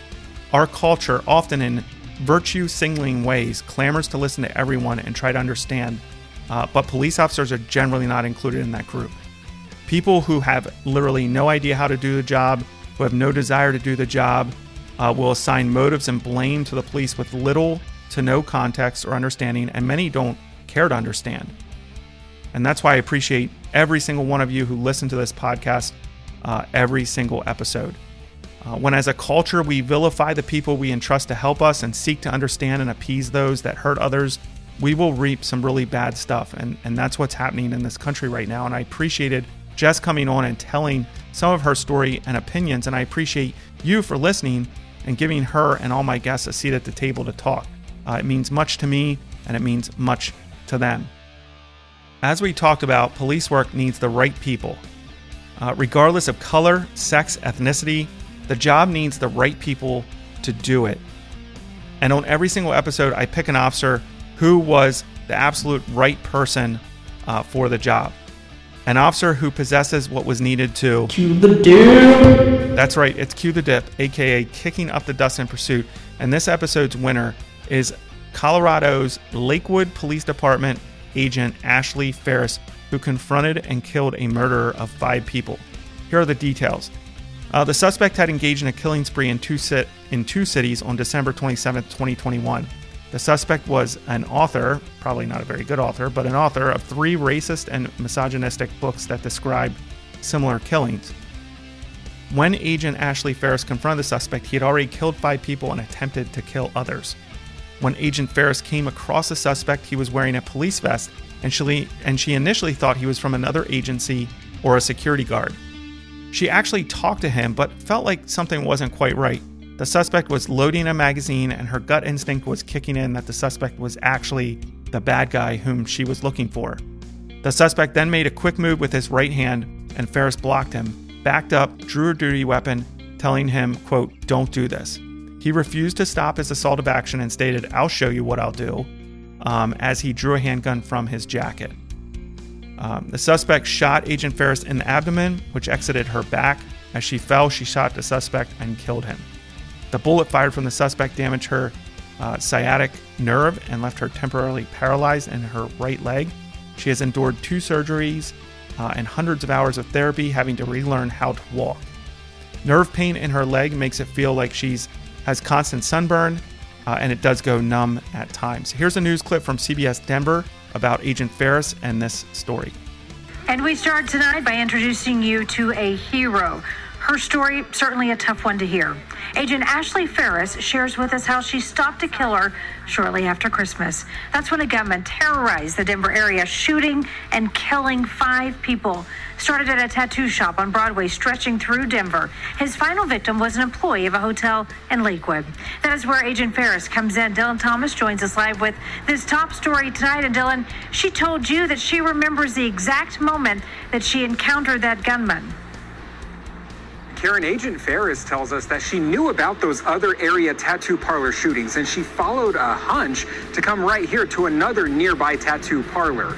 And it was there where she saw the gunman turn the corner. He was loading a magazine with bullets. She briefly uh, talked with him, and that's when her life changed forever. There was a tattoo shop to the north of me that I thought maybe he could be headed towards. Sure enough, he walked up to me. Five months after the multi city shooting spree, Lakewood Police Agent Ashley Ferris remembers the day she stopped the gunman like it was yesterday. He was wearing a police vest and loading magazines, so I wasn't sure if he was from another agency. She recalls briefly talking with the suspect before he pulled a gun. And I told him, don't do this. And he said, I'll show you what I'll do. And then we were engaged in a gunfight. Ferris believes she was hit first. She fell to the ground, her right leg paralyzed. But that's when instinct kicked in. I didn't have to do much thinking, it was all very automatic. Ferris returned fire, killing the gunman. He made the choice to fire his gun at me, and he sealed his fate that way. When I hit him, he fell, um, and I remember thinking, you know, okay, I've got him, he's down. On Wednesday, Ferris was recognized for her bravery and quick action. But she says she's more thankful for the actions of the officers who came to her rescue. Hands down, hardest part of this has been not being with my friends. Um, my friends are the ones who pulled me out of there. Thinking about that even right now, I still get goosebumps because it was hard for me to believe that I was the officer down down for the moment, but not for a long time. The great news is that Agent Ferris tells us she's already able to walk around without a limp or without the need for a cane or a walker. And once she regains her ability to be able to run, she says she's looking forward to getting back out on patrol. Reporting live, Dylan Thomas covering Colorado First. Just incredible. Dylan, thank you. Agent Ferris is currently on desk duty and still recovering, but she will be returning to full patrol duties as soon as she is able to run. Diakonasa Cops Calling podcast salutes Agent Ferris for stopping the suspect's killing spree. She was at the right place at the right time and was able to operate through unbelievable stress to take down a murderer who would have killed more people had she not done what she was called to do in that moment. In the end, Agent Ferris was the right person for the job. And uh, in that moment, she was this episode's cue the dip standout. Jess and Gary and I talked about that in our conversation, finding and hiring the best people into the police officer position, as I stated before. We need the right people with the right skills and the right jobs to do the best possible job. We expect that when we seek medical help or flying an airplane, we expect the best person is doing that job. In an imperfect world, God uses imperfect people. That shouldn't cause us to throw our hands up and quit. Instead, it should cause us to hire and promote the best people we can find in law enforcement, understanding they will not be perfect. And I think that's really the pinch point because the profession is at times failing to hire the best person for the mission and instead changing the mission. If you're a police depart if your police department's mission or the prosecutor's office mission is appeasement, softness on crime, social work, well, you you are not going to hire the best people for the job of enforcing the law. You're going to hire the best people to reform the mission. It's not working. Case in point is who people are voting into DA positions in major cities across the US, as we talked about at the beginning of this episode. They're voting in the best activists, but not the best prosecutors. And it is heaping misery on the law abiding citizens in these areas.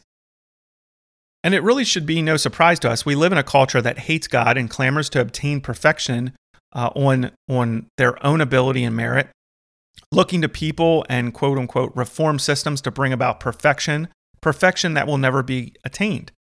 Our hearts are so quick to operate on a human standard and not a godly one. We flee from the one who is actually perfect and who has given us a book that can actually move us in a good direction. We are quick to do what Romans 1 21 to 22 talks about. It says, For even though they knew God, they did not honor him as God or give thanks, but they became futile in their reasonings, and their senseless hearts were darkened. Claiming to be wise, they became fools. Man, isn't that true today? This is where we're at. People who say they know God but reason without his word, who reason on their own understanding.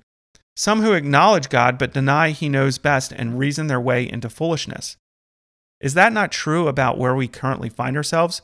People who ask the age old question Does God really say? It's as old as the Garden of Eden when Satan tempted Eve in Genesis 3. Did God really say you can't eat the fruit from this tree? Is what Satan says. Eve's reply is yes, God did say that. And he also told us if we eat from it or touch it, it will bring death. But in that moment, Adam and Eve still decided they knew better than God and they ate. Did God really say? A statement that reverberates through our world even now. Those who don't believe and who say in their hearts, Does God really say? And then do as they do as they want and as they believe, relying on human wisdom instead of godly wisdom. Does God really say that my sin purchases death for me? It does in Romans 6:23. My sin, any sin. Does God really say that hatred of another is as serious as murder and deserves hell? He does. In Matthew 5:21 to 22, he says, "You have heard that the ancients were told, you shall not murder." And whoever commits murder shall be answerable to the court. But I say to you that everyone who is angry with his brother shall be answerable to the court.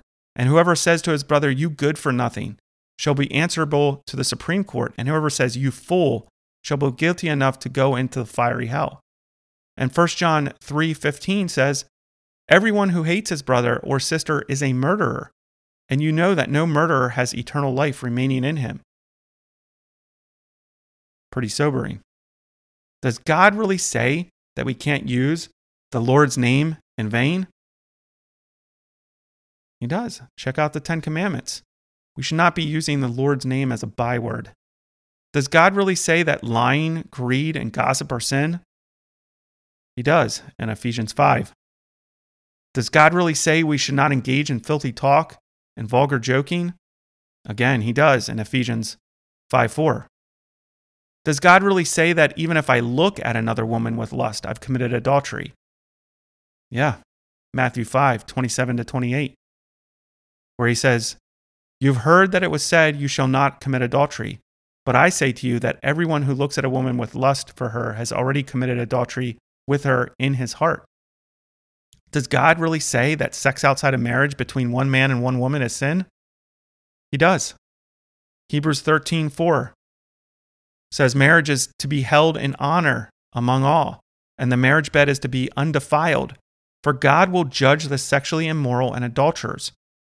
1 Corinthians 7 2 says, But because of sexual immoralities, each man is to have his own wife, and each woman is to have her own husband. Did God really create two genders? This is a question in our culture right now. He does. Mark 10 6 to 9. But from the beginning of creation, God created them male and female. For this reason, a man shall leave his father and mother, and the two shall become one flesh, so that they are no longer two, but one flesh. Therefore, what God has joined together, no person is to separate. Does God really say that homosexuality is a sin? He does. In Romans 1 18 through 32, he lays out how the sin of homosexuality and many other sins are engaged in by those who are intent on doing wicked and suppressing the truth of God. It's a pretty bleak outlook. This, light, this list shines a light on my own sin. It shines a light on all of our sin. God continues to withhold the full force of his wrath against our sin, and yet we can easily throw it in his face. Playing, the, playing this game with sin, we, we say, Look, I operate as I please, and, and God does nothing. He isn't angry with me. I'm a good person. I'm not his enemy. Does God really say that I'm his enemy? We say, look at these good works over here that I do. Does God really say that my good works, these righteous acts I did, are like filthy menstrual rags? He does in Isaiah 64, 6 to 7, where it says, For all of us have become like one who is unclean, and all our unrighteous deeds are like a filthy garment. And all of us wither like a leaf, and our wrongdoings like the wind take us away. There is no one who calls on your name, who stirs himself to take hold of you, for you have hidden your face from us and have surrendered us to the power of our wrongdoings. The original Hebrew for that filthy garment line meant garments of menstruation. gives us a new outlook on our supposed good works. And it gets worse. Not only do we not recognize that our good works are actual filth, on the back end, we attempt to litigate our sin into something else, something less.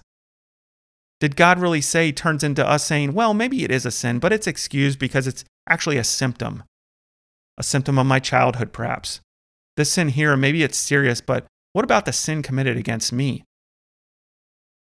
The sin committed against me was horrible, and that possibly drives my symptoms right now instead of my own sin.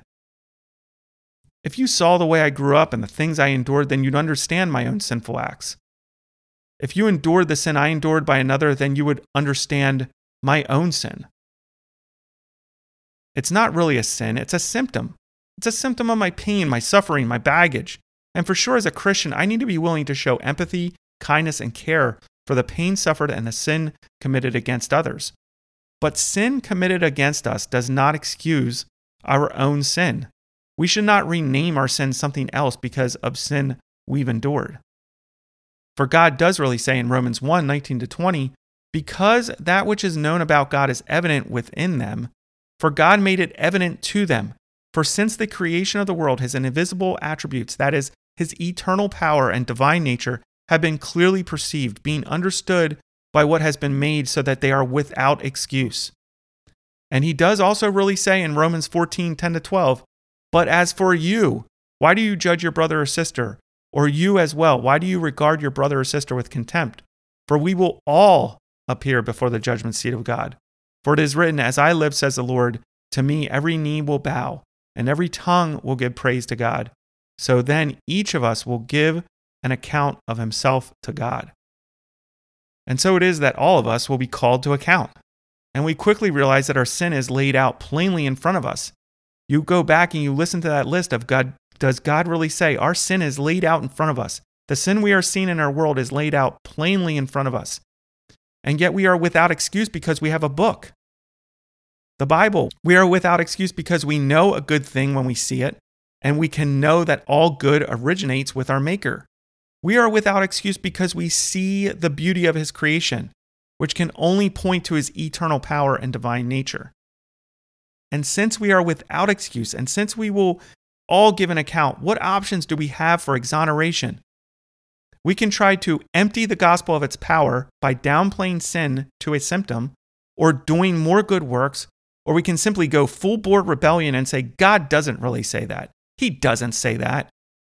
Or we can confess and believe in Jesus, the one who takes away the sins of the world, the one who imputes or ascribes his righteousness to us if we confess and believe and say, God really does say, and then follow his word through the gift of the Holy Spirit in our lives as believers. It takes us recognizing that we are not perfect and we cannot keep from sinning and that we can't keep the law, but that Jesus did that for us. Repentance and belief, knowing that Jesus, the Son of God, born of a virgin, came to this earth around 2,000 years ago, lived a perfect life, being fully man and fully God, died on a cross for our sins, taking the full wrath of God for our sins, the wrath that we deserve for our sins. Jesus took on our behalf so that we can be called righteous. And then he rose three days later, conquering sin and death and providing the only way to be right in relationship with God not because of anything we've done, but because of everything He has done. And right now, He sits at the right hand of God the Father to judge the living and the dead. And one day we will be called to account. And if you are a brother or sister Christian with me, we will only be able to claim one thing, and it won't start with I. It will simply be Jesus. In the words of a famous hymn, Jesus paid it all. All to him I owe. Sin had left a crimson stain, he washed it white as snow. If you are not a brother or sister Christian with me, you will have no excuse. You can claim your good works and your treatment of others. Menstrual rags, filth, they will mean nothing in that moment. You can claim your knowledge and your belief that there is one God.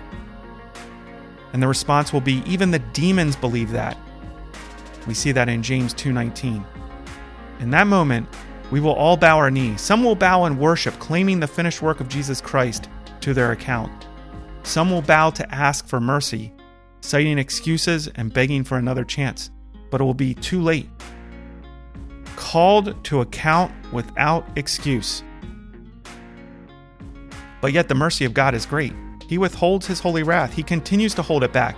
He continues to give the opportunity and chance for you to hear, to confess, and to believe. We cry out at all the evil we see around us.